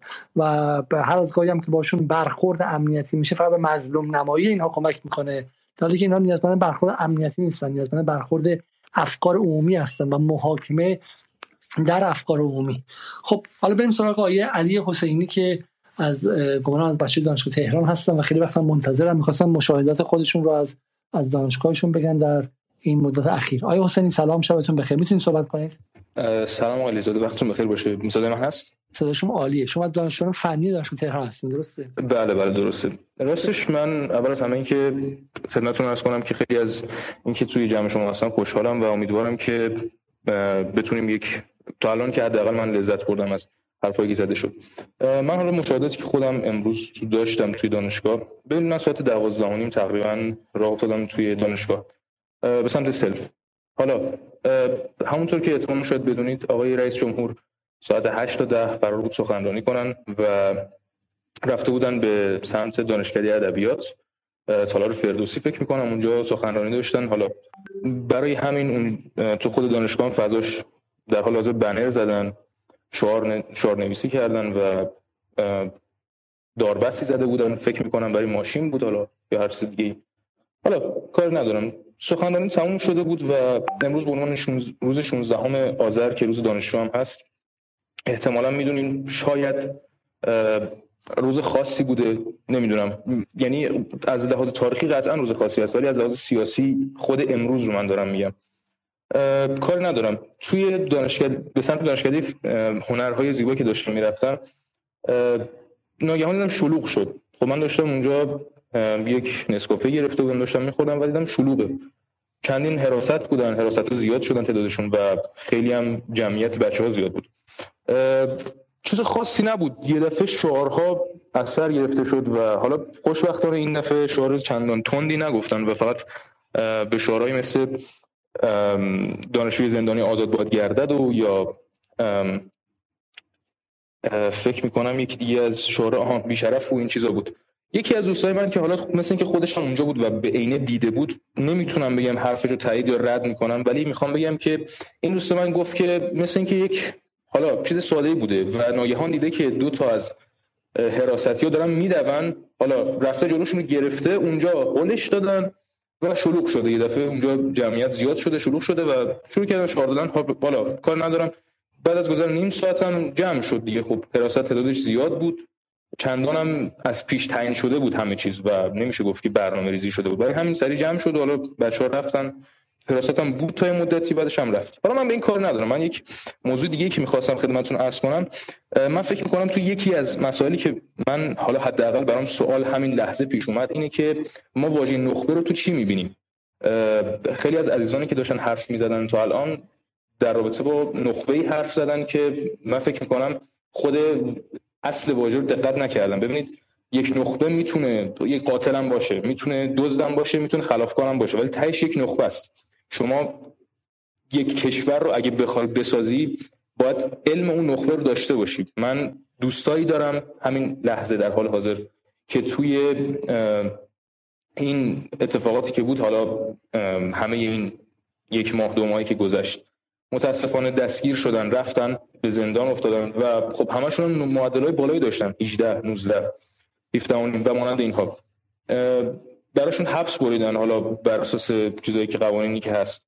این ناراحت کننده است. من نمیگم که کار درستی کردن کار غلطی کردن. ولی می‌خوام بگم که این کاری که الان اینجا اتفاق افتاده اینه که ما اومدیم نخبه رو گرفتیم که آره درسته.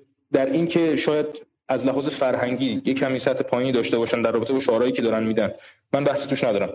در اینکه شاید اختشاش کرده باشن بحثی نیست ولی دارن در رابطه با چیز موضوعی حرف می‌زنن به نام نخبه. نخبه یک کسی است که آینده کشور رو قرار بسازه.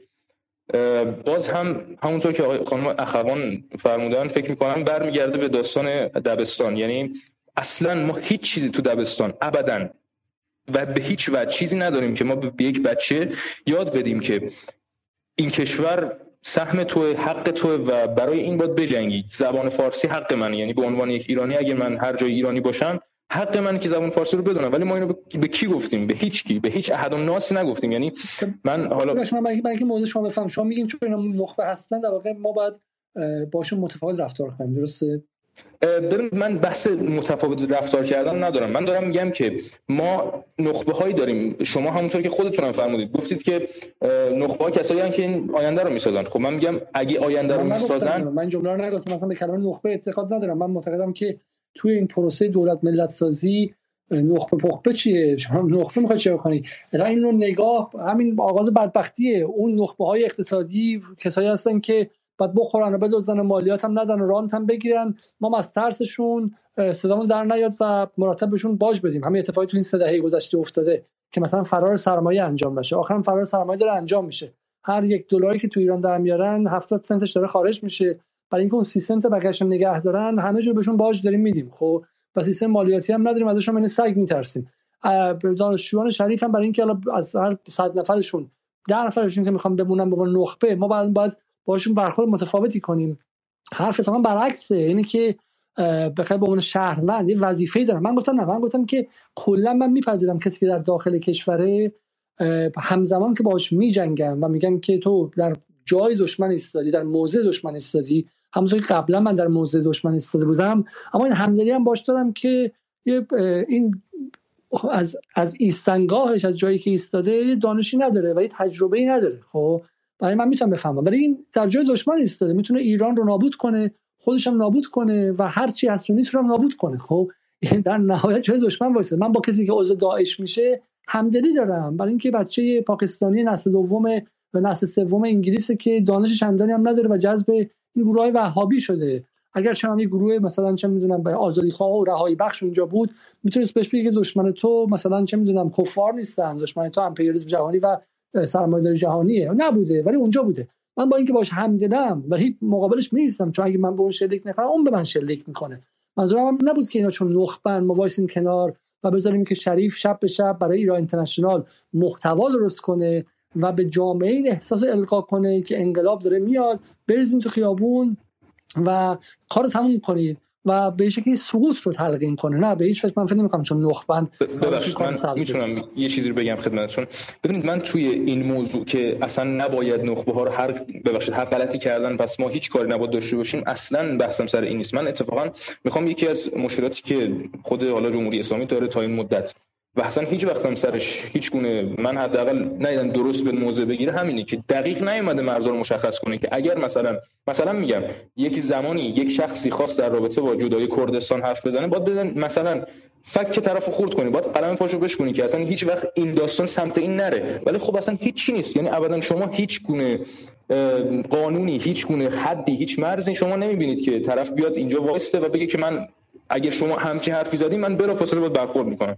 همونطور که ما داریم می‌بینیم کما اینکه کسایی که هستن حرفشون می‌زنن ولی خب هیچ گونه برخوردی باشون نمیشه در حالی که مردم عادی حالا فرق می‌کنه. من دارم بحث نخبه که دارم می‌کنم چیه؟ سر اینه که ما یه دسته داریم تلاش کردن. حالا بجز اون دهک بالای جامعه دهک پایین دهک ده یا هر کدوم از اونها. بجز اونها که حالا میگیم با فرض اینکه پول زیادی خرج کردن و به جای رسیدن.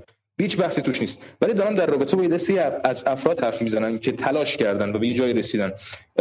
در این که ما باید مرزها و قوانین رو براشون مشخص کنیم الان خدمتتون عرض می‌کنم. در اینکه ما باید مرزها و قوانین رو برای اینها مشخص کنیم هیچ بحثی نیست. ولی یه چیزی رو باید بپذیریم. و اون هم اینه که تمام اینها از مشکلات فرهنگی هست که خود جامعه براشون به وجود یعنی این حق رو همونطور که شما میگین من به اون بچه وهابی میدم که تو پاکستان هست منم می‌تونم بگم این حق رو به این آدم نخبه میدم. چرا؟ چون که برای این آدم هیچ چیزی در طول زندگیش نه تو خانواده نه توی مدرسه نه توی دانشگاه تعیین نشده که شما یک حدی داری شما کشورت داری شما حقت اینه که تو ایران بمونی تو ایران درس بخونی تو ایران بسازی. اینا رو هیچ کدوم براش تعیین نکردیم. برای همین من میگم که اصلا هیچ بحث توش شما استفاده می‌کنید خب خود کلمه خود کلمه مورد دانشجوی سابق برق شریف شما میگم این کلمه خیلی کلمه مسئله دار و خطرناکیه خب؟ این کلمه ای که از توش این وضعیت فعلی اومده بیرون. کلمه ای تبعیض ساز و خطرناکیه خب؟ نخبه چیه؟ من مدرسه خوب رفتم بعد چم دانشگاه خوبم قبول شدم.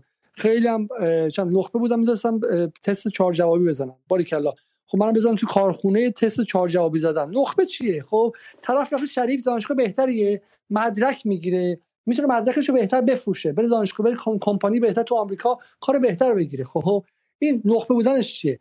کسی که تو فرمانی زندگی می‌کنه نخبه است؟ نه. یه جای پول گرفته خود اون پول از کجا انباش شده؟ رفته اونجا. خونش هم داره هر روز قیمتش میره بالا. سودش هم تو جیب خودش میره. من حالا چون خونش فرمانی است و خونش گرونتره بعد جورش تعظیمم بکنم. بذارم پاشو بذارم سال من. یارو رفته شریف. اصلا چجوری رفته شریف؟ یا حق دیگران خو اصلا چرا باید شریف؟ چقدر اختلاف باید باشه بین دانشگاه مختلف. این مفهوم نخبه چه نخبه مذهبی چه غیره اینا همشون سازندگان سیستم کاست طبقاتی از جنس ساسانیان خب؟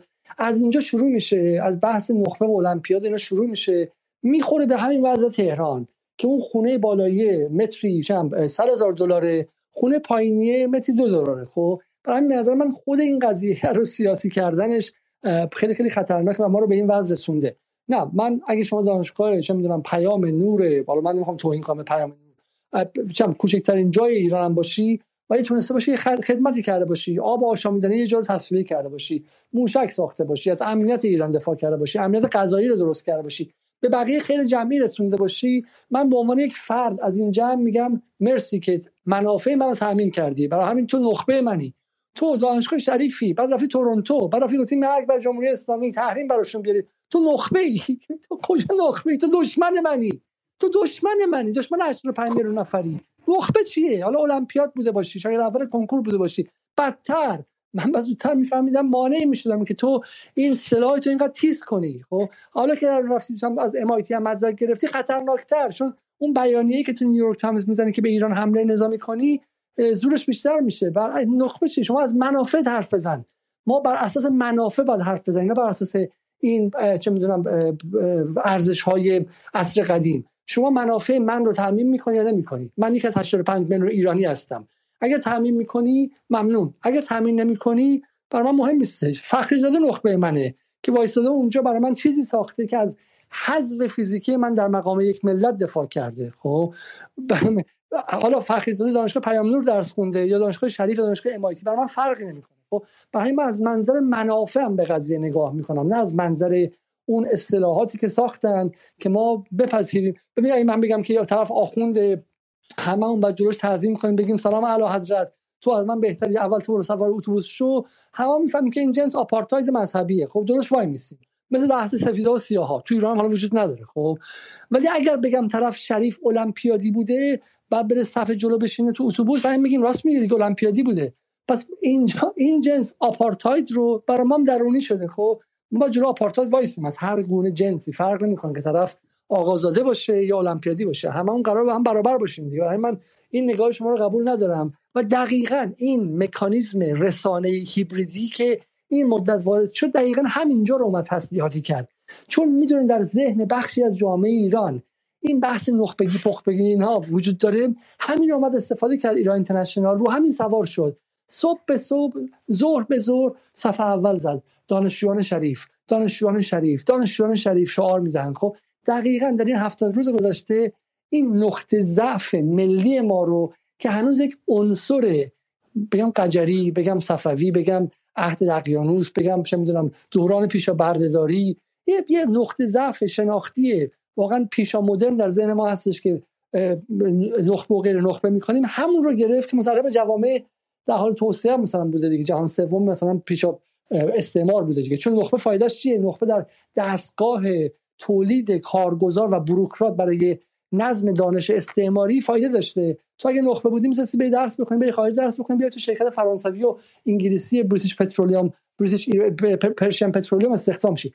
اینو گرفته این دستگاه رسانی همینو هی تو سر خودمون می‌زنه. علیه خودمون استفاده می‌کنه. برای همین یکی از راه های مقابله با این جنگ رسانه هیبریدیه اینه که بگیم نه به هر گونه نخبه ای هیچ فرق نمی‌کنه. مدرسه درجه که دانشگاه هم قم باشی بهترین بخش حوزه علمیه باشی این باشی اون باشی پزشکان باشی فلان باشی. فرقی نمی‌کنه. خب مهم اینه که نسبتت با منافع جمعی و منافع ملی ما چیه.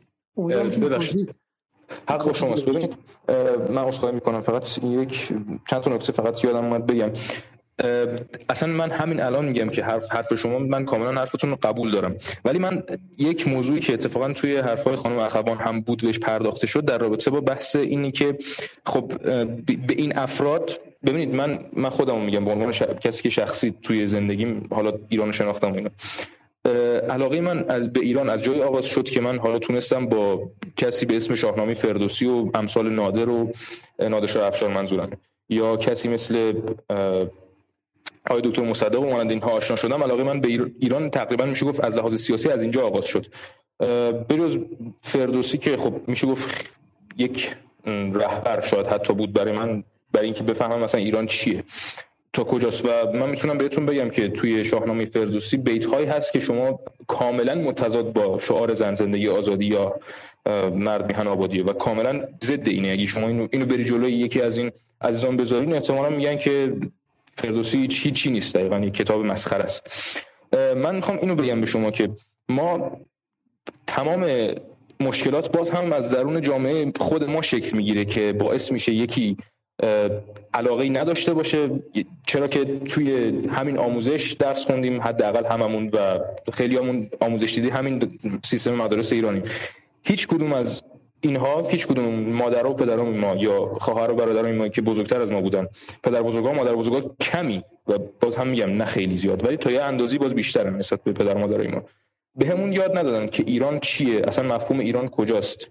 با به چه سیستمی باید عادت داشته باشیم که تمام تلاشمون رو باید برای پیشرفت این کشور انجام بدیم و متاسفانه اینو بهمون نگفتن. و این باعث میشه که خب درسته یه دسته میرن بالاتر و نخبه میشن. حالا به دیدگاه شما که و دیدگاه خود بنده هم که حتی خودم مگه, مگه, پدر مگه به پدر من که در دهه 40 و 50 در دهه 40 رفتش دانشگاه تهران کسی یاد داده بود که ویتنام چیست و کوبا کجاست و باید با آفریقا هم سرنوشتی کنی و بعد با چه با فلسطینیا هم سرنوشتی کنی که بعد حاضر به خاطرش بره زندان و شکنجه شه. بالاخره مگه مگه بهشون یاد داده بودن؟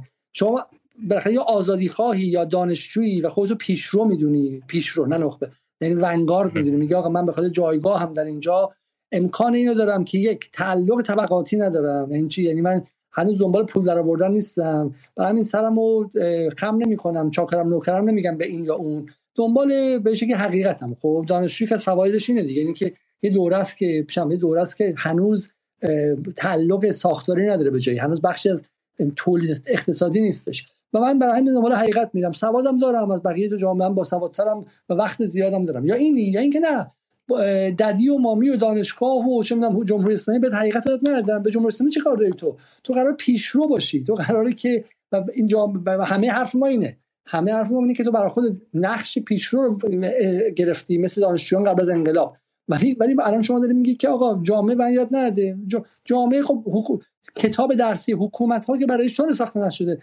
بر اون برای این ساخته شده که نظم مستقر باز تولید شه. اون برای منافع خودش ساخته شده.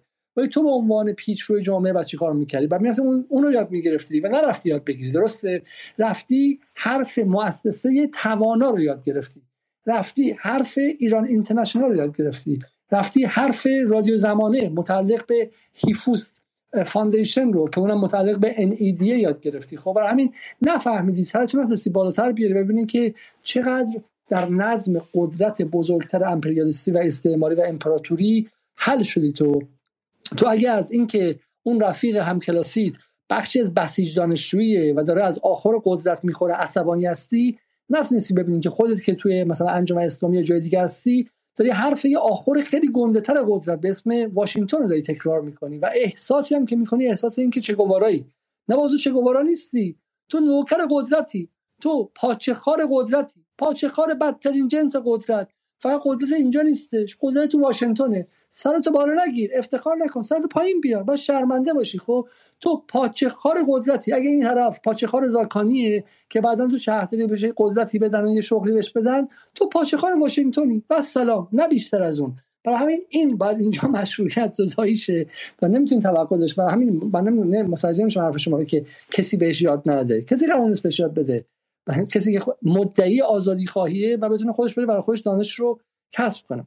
چون دیگه خیلی دیر شده و اتاق ما دیگه نباشه باش میبندیم. از بدیم که من بحث رو یه دو نفر دیگه خیلی وقت منتظر بودم من یکی آیه عطا بهرامی من امیدوارم بتونم صحبت کنم خیلی دوستان که صدای ایشونو بشنوم. ولی متأسفانه وی پی انشون دفعه قبلم کمک نکرد. آیه بهرامی صدای من میشنوید شما؟ بله صدای شما عالیه. خب بفرمایید شما در خدمت شما هستیم. شما کسی هستین که در واقع مشغول ساخت این دانش موازی و آلترناتیو هستیم با دستان خالی. بر همین پلتفرم ما در اختیار شماست. بفرمایید. خواهش می‌کنم. سلام عرض کنم خدمت همه دوستان و عزیزانی که هستن. خیلی استفاده کردم.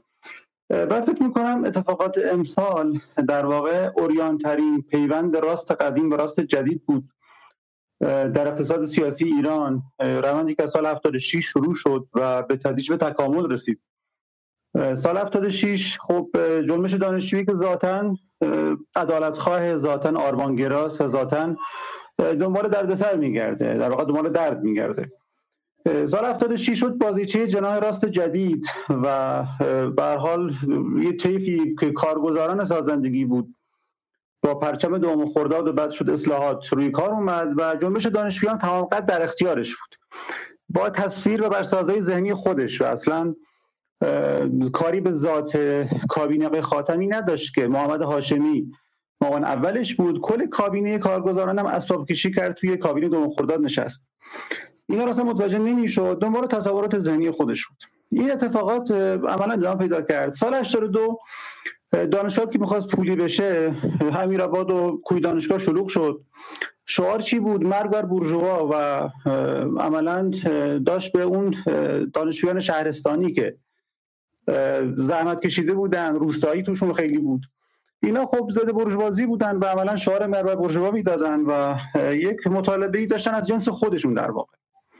اما اون مطالبه رو دولت دوم خرداد دو سه روزه برگردون به سمت نظام و تبدیلش کرد. یک شعارهای ساختار شکنانه و ضد ساختار موجود. این روند تکامل میاد توی سال 84 یک نقطه عطف به نظر من. در پاییز 84 حزب معتلفه و حزب کار... حزب مشارکت با هم نشستن و یک پیمان عدم تعرض امضا کردن با هم. که دیگه به هم کاری نداشته باشن و این جریان جدیدی که هر باز عدالت می‌زنه و می‌خواد ثروت رو بین مردم ببره نگاهش به یارانه ها متفاوته نگاهش به فرصت ها متفاوته نگاهش به رانت تفاوت می‌کنه. اینو در واقع جلوش بیسته و عملا تونستن کاری بکنن که به حال ثروت ها رو کانالیزه بکنن به سمت خودشون. یارانه رو به سمت خودشون کانالیزه کردن بانک خصوصی ایجاد کردن و کلا این ثروت رو در اختیار گرفتن. و با این پشتوانی که توی داخل کشور دارن که به حال بر ثروت ها چنگ انداختن. دنبال این هستن که در نظام جهانی هم با این نگاه برای خودشون یک جایگاهی تعریف بکنن.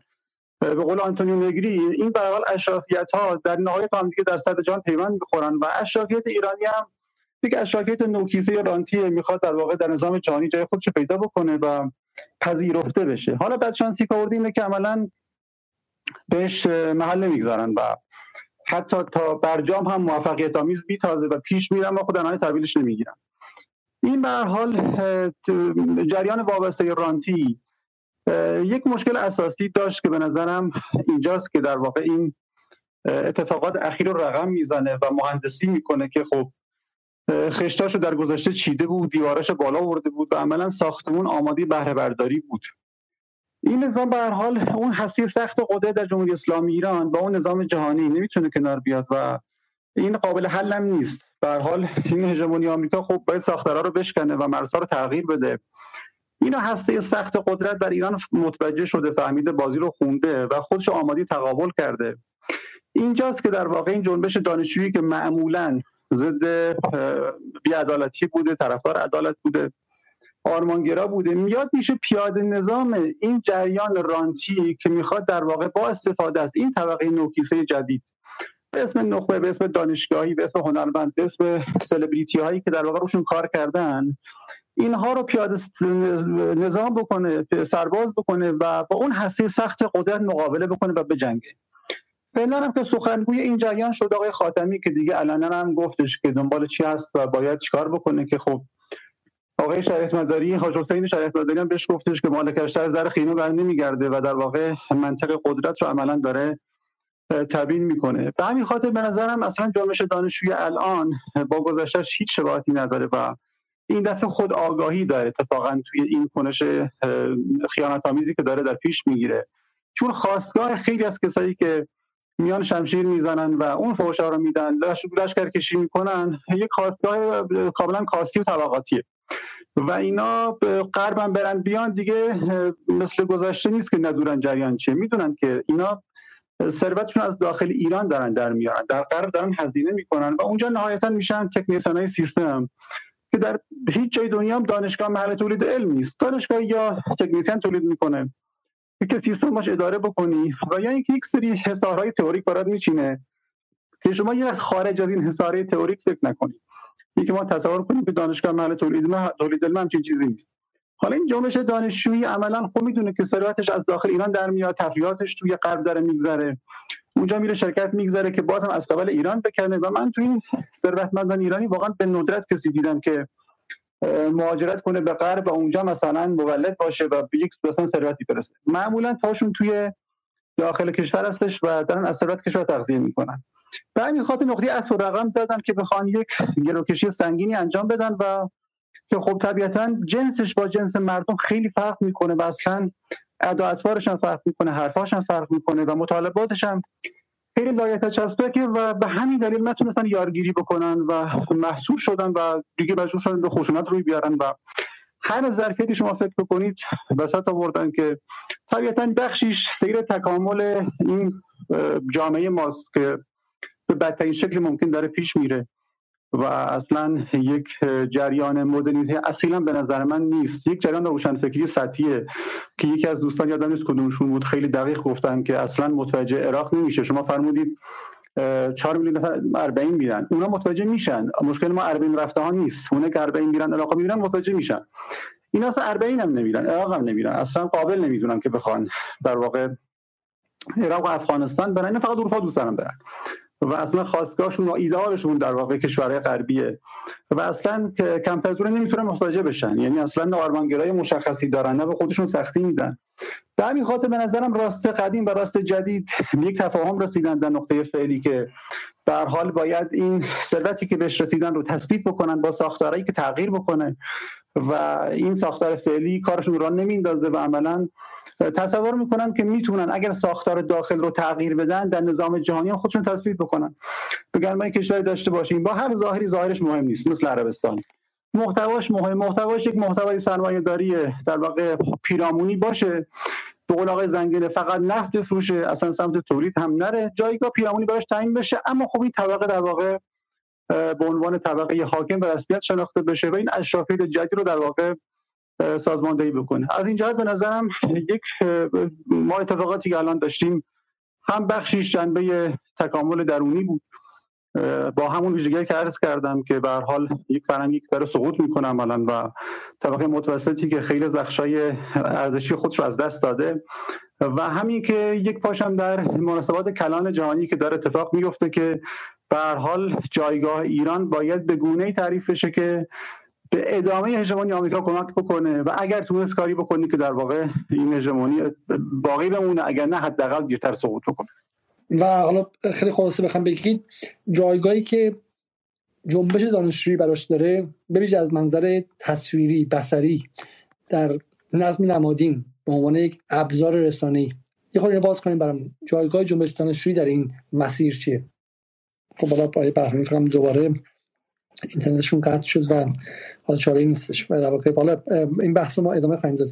به عنوان آخرین سخنران که از سه ساعت هم عبور کردیم آقای علی پیروز گفتن که چند بار تقاضا کردم من بالاشون نیاوردم و آقای پیروز در خدمت شما هستیم. بفرمایید و بعدم من اتاق جمع می‌کنم و از همه دوستانم که نوبت گرفتم من نتونستم صحبت کنم من عذرخواهی می‌کنم.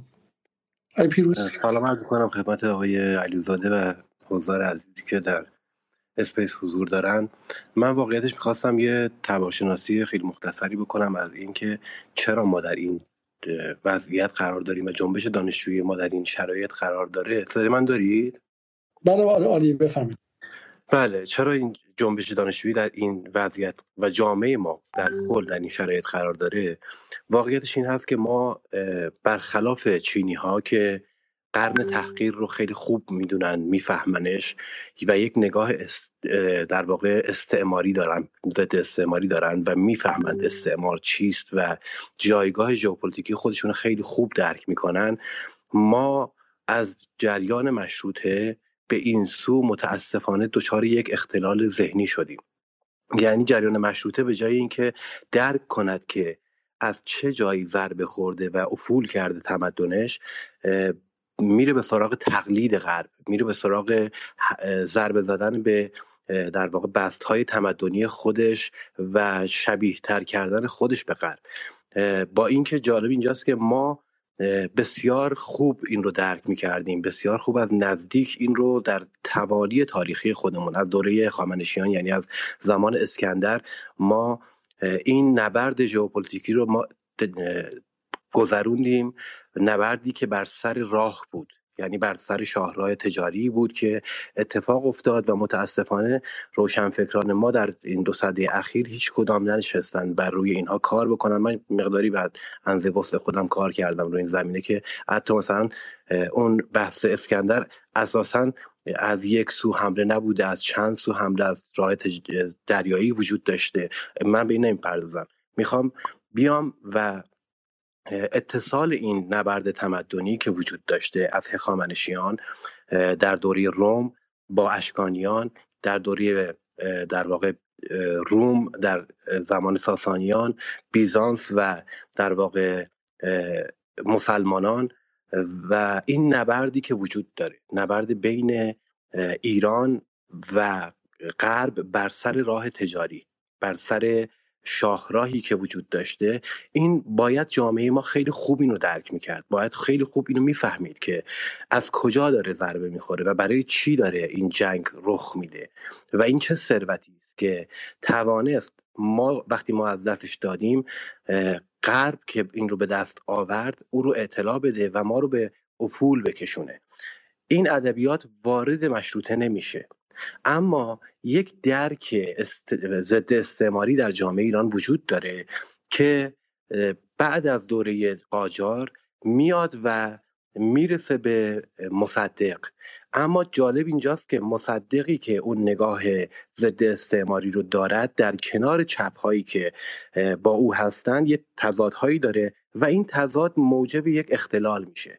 اختلالی که در نتیجه ما می‌بینیم که یاران مصدق از اون فضای ضد استعماری حل میشن در فضای راست در واقع طرفدار امریکا و یا طرفدار حتی مثلا بریتانیا و بیشترشون تو زمینه نفت فعالیت می‌کنن و با اونها همکاری می‌کنن و حتی در پروسه انقلاب هم قرار هست که منافع امریکا رو تضمین بکنند. ببینید این اصلا این دولت موقت برای تضمین منافع امریکا روی کار اومد. و حالا امام با یک هوشی با یک آگاهی اینها رو کنار یعنی قبلش اومد و سفارت رو دانشجویان گرفتن و اینها فهمیدن که دیگه جایی برای اونها نیست اینا کنار رفتن. نکته که اینجا وجود داره اینه که در هسته سخت قدرت جمهوری اسلامی این فهم ضد استعماری وجود داره. اما این فهم ضد استعماری با جامعه ما جلو نیامد و جامعه ما اینو فراموش کرد. برای همین هست که جنبش دانشجویی امروز ما دهه 78 دهه 60 و 70 این رو باز حس می‌کرد و یه تقابلی با این وضعیت داشت. روی کردهای چپ بیشتر بود حالا با اون شکلی از ضد استعماری نبود اما روی کرد چپ داشت. یه جوری ضد امپریالیستی بود. به مرور زمان با اصلاح طلبان این فضا کاملا بلعیده میشه. یعنی کاملا یک با بازی زبانی تغییر می‌کنه و تبدیل میشه به در واقع ستایش امریکا. هرچند این نگاه در دوری پهلوی هم وجود داشت و این ستایش امریکا بود. اما اصلاح طلبان او رو در واقع تو بطن یک ساختار ضد استعماری که می‌داند از چه منظری دارد با اسرائیل می جنگه. جنگ جمهوری اسلامی با اسرائیل اصلا و ابدا جنگ ایدئولوژیک نبوده.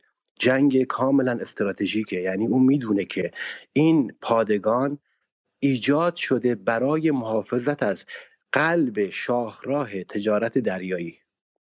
برای همینی که اون حمله می‌کنه. مکررن او رو یک سرط قده سرطانی می‌دونه که آمده در این منطقه و سعی می‌کنه که تجارت زمین رو تضعیف بکنه.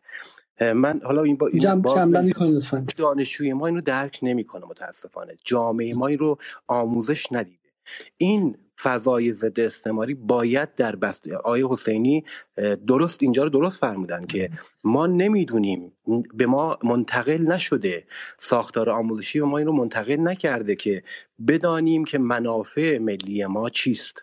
از کجا نشأت می‌گیره؟ پشتوانه منافع ملی و برآورد کننده منافع ملی و منافع تمدنی ما کجاست؟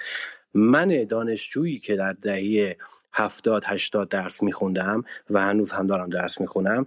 در اون دوره با یک روی کرد بودم آرام آرام با اون فضای اصلاح طلبی هول داده شدم به سمت ستایش امریکا به سمت به قولی جنایتشویی امریکا. ولی وقتی که ماجرای سوریه رو می‌بینم ماجرای عراق رو می‌بینم ماجرای تمدنی که برای خود من هم وجود داره و خود من رو هم اسیر کرده رو می‌بینم و خطراتش گریبان خودم رو متوجه میشم که خواهد گرفت. اگر اینها در مفاد درسی در آموزش در رسانه در رسانه های مستقل به جامعه انتقال داده می‌شد ما امروز این سرنوشت رو نداشتیم و این مخاطرات رو نداشتیم. خیلی خیلی ممنون از شما و از مسئله که گفتی از همه دوستان مخت... دیگه هم تشکر می‌کنم. آیا برهمی میکروفون شما باز شده مثل اینکه. نه من از همه دوستان دیگه هم تشکر می‌کنم و برنامه اینجا به پایان می‌رسه. فقط من قبلش می‌خوام چند تا از کامنت های دوستان رو بخونم در در لحظه نگار که جایی که اگر به سایت جدال نقطه تیوی برید و اون بغل پخش زنده رو ببینید می‌تونید بدون مشکل و بدون فیلتر شکن برنامه ما رو ببینید و اونجا کامنت هم می‌تونید بذارید و من این کامنت رو می‌خونم.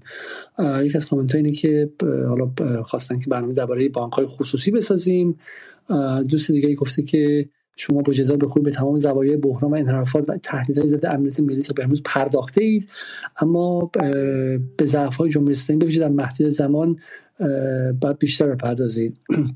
مثل همین بحث بانک های خصوصی دوست دیگه گفته که محمد افضل زاده جنبش دانشجو به طور کلی جنبشی است که قادر به آگاه سازی جامعه است و اصولا یک جنبش آگاهی بخش است. اما به دلیل ماهیت آن قادر به ایجاد تحول و نهایتا انقلاب نیست و نخواهد بود. و این نکته است که باید هر دانشجو صادقی آن را بداند و به این دلیل اسیر انحراف نشود. این خصوصیت فقط ویژه دانشجو ایرانی نیست بلکه اصولا خصوصیت همه دانشجوهای تمام کشور هست دوست دیگه میگه که مرتضی رسولیان میگه هیچ اندیشه با سرکوب و کشتار از بین نمیره. چرا اجازه ندادن که مثلا تاجزاده گفتمان گفتمان مخالفش رو حتی به غلط در کلاب و شبکه اجتماعی بکنه و تحملش می‌کردن و پاسخشون می‌دادن. چرا مردم به دشمن پناه می‌برن؟ آیا ما جایی گذاشتیم که مخالف ما صحبت کنه؟ آیا پوشش صدا سیمای ما پوشش اکثریت جامعه مردمه؟ چند درصد مردم جامعه از چادر استفاده می‌کنن بحث های دیگه که ربطی نداره ولی بحثشون اینه که چون ما اجازه نمیدیم که این زده واقع اینها رو با سرکوب سخت این صدا رو خاموش می‌کنیم اینها مظلومیت و مشروعیت پیدا می‌کنن. در حالی که باشون گفتگو کنیم و در گفتگو علیهشون پیروز شیم. آقای محمد عارفی فر میگه قابل درک از این نگرانی های ایران دوستانه و فرهنگی و انسانی اما تعمیم دادن این اقلیت به همه خروجی دستگاه دانشگاهی به نظر عادلانه نمی آید چون هر آنچه پیشرفت علمی هم وجود داره از همین دانشگاه به وجود اومده. دوست دیگری به عنوان آیه حامد سبزیپور میگه با سلام. با تشکیل جلسات مناظره گونه سطح آگاهی و شناخت مخاطبین رو بالای برای جدال از دیدگاه بنده مهمترین خلای دانشگاه ها نیاز جنبش دانشجویی راه اندازی کرسی های آزاد اندیشی است که بارها رهبر جمهوری اسلامی پیشنهاد شده و متاسفانه دولت های وقت به دلیل نبود بسترهای لازم درش کاری نکردند. و اگه اتفاق بیفته خود به خود باعث میشه که افراد سوجو و فرصت طلب نتونن فضای آرام دانشگاه رو تبدیل فضای فوش و الفاظ رکیک و غیر انجام تبدیلش کنن. دوست دیگری هم میگه که بحث نخبه بحث کاملیه آیه امیر. ولی نخبه بعد از پختگی به وجود میاد حالا تو هر چیزی ولی این مشکل است این که اینجا به خاطر اینکه فقط با کتاب سر کار داشته از مسائل اجتماعی دور هستن افراد نخبه نیستن اینها فقط مصرف کننده هستن درس می‌خونن و امنیت اجرایی به وجود نمیارن و مردم رو از امکانات اجرایی محروم می‌کنن. محمد افسر میگه میگه نخبه امروز همانند دوله عهد قاجاره که بهش میدن فلانی حسین دوله و غیره و اینها یه لقب فقط. و بالا این هم از چند تا از کامنت ها. خب بسیار خب حالا نکته که از من مطرح میشه و بالا در جاهای دیگه مطرح شده دوستان دیگه گفتن این بود که در نهایت در این دهه شستی که به شکل همه چی اسلامیزه شد در تضاد نیروهای برآمده از انقلاب و در دهه هفتادی که یک جناح به جناح اصلاح طلبا آمریکایی و جهانی شد یعنی دنبال اینتگریشن یا ادغام در بازار جهانی رفت. خواهی حتی بهرامی خیلی این رو خوب توضیح داد به عنوان یک کشور پیرامونی که می‌خواست راحت منابع خامش رو در اختیار مرکز قرار بده در اختیار, در اختیار امپراتوری قرار بده. همون در واقع استعمار نو یا استعمار فرانو به فارسی بهش میگن باستولید شده بود. طرف مقابل برای مقابله با اینها باز به اسلامیزه کردن پرداخت و در بین این تنش بین این دو تنش بین به شکل آمریکا و پیاده نظام داخلیش و اون طرف دیگه هم که همه چیز اسلامیزه کرد و حالا با استفاده از آیت مصباح یک یک نظریه خیلی به قول انگلیسی نظریه خیلی زخیمی به وجود آورد که دیگه جایی برای چیزی دیگه نداشت. واقعا امکان نظریه پردازی حول یک نظریه ملی و امر ملی و باز تعریف امر ملی نه به شکل شوونیستی که در ابتدای دولت ملت سازی پهلوی مطرح شده بود ولی به عنوان امر ملی که می‌تواند مقابل به شکلی ادغام در جهانی شدن آمریکایی بیسته ما واقعا نیازمون بود و نیاز تاریخیمون بود. و اون گفتمان اونجا کاملا مخفول میمونه و و به شکلی اتفاق نمیفته و هنوزم به نظر من همینه. جایی که می‌تونه باعث انسجام جمعی ما بشه. اینه که آقا ما ایرانی بودن رو و ملی بودن رو تعریف کنیم. نه این ملی بودن. چون شما تو وقتی میگین ملی نگاه اینا اینه که همون ملی همونی که رضا رضا شاه می‌گفتی که ملی یعنی فردوسی ملی یعنی حذف اسلامگرایی و غیره. نه ملی یعنی آن چیزی که ما رو ملت می‌کنه. خب و مسلما توش همه علمان های به شکلی اسلام هم درش هستش این کشور قوامش با اسلام بوده و غیره. ولی فهم این قضیه و تولید امر ملی اینجا مخفول مونده و دقیقا اینجاست که این اتفاق نمی‌تونه از بالا بیفته. حالا دوستانی گفتن که کتاب درسی ننوشته نتونسته. اون پروژه شکست خورده. اون پروژه ناتوان بوده. صدا سیمایی که ما مرتب میگیم منظورمون تغییر دکوراسیون نیست. منظورمون تغییر گفتمان تغییر دیسکورسه. و اینجاست که برای این اتفاق از پایین بیفته. از دل مردم باید بیفته. مردم باید گفتمان سازی کنن. مردم باقی مانده نیروهای باقی مانده نیروهای مقاومت ملی. نیروهای مقاومت ملی در این هفتاد روز دیدن که زیر ضرب امر جهانی امر آمریکایی امر غربی که هنوز داره برای بقای هژمونی خودش میجنگه و دنبال نابودی دنبال اینکه کردستان رو به جنگ بکشونه بلوچستان رو به جنگ بکشونه کل ایران رو به جنگ بکشونه و اونها و, و به اجزای قدرت مسلط در ایران هم ما دیدیم که تا حد زیادی توانایی مقابله در سطح نرم رو نداشتن. بله در سطح سخت مقابله کردن به کردستان عراق موشک زدن در خیابان ها با پینت بال و با تفنگ ساچمه تونستن به قول خودشون جمع کنن. اما در سطح نرم نتونستن گفتمانی به وجود بیارن. و اینجاست که من واقعا پیشنهادم به همه کسانی که نگران آینده ایران هستن این که به میدان بیان و نگن که آ ما ببخشید کتاب درسی اون بس بحث کتاب درسی نیست. اگر شما بفهمید که کجا ایستادید در چه چهارراهی از تضاد منافع ایستادید اونور چه نظم جهانی سر کار همچنان و در حال افول چه نظمی ممکن است بتواند به دنیا بیاید و در حال صعود ما کجا ایستادیم در مقام یک ملت منافع کشورهای همسایه‌مون کجاست اون موقع است که شما می‌تونید بگی آقا من هم در اینجا می‌خوام کمک کنم که این صدا این گفتمان بتونه شکل بگیره. خب این منافع شکل بگیره.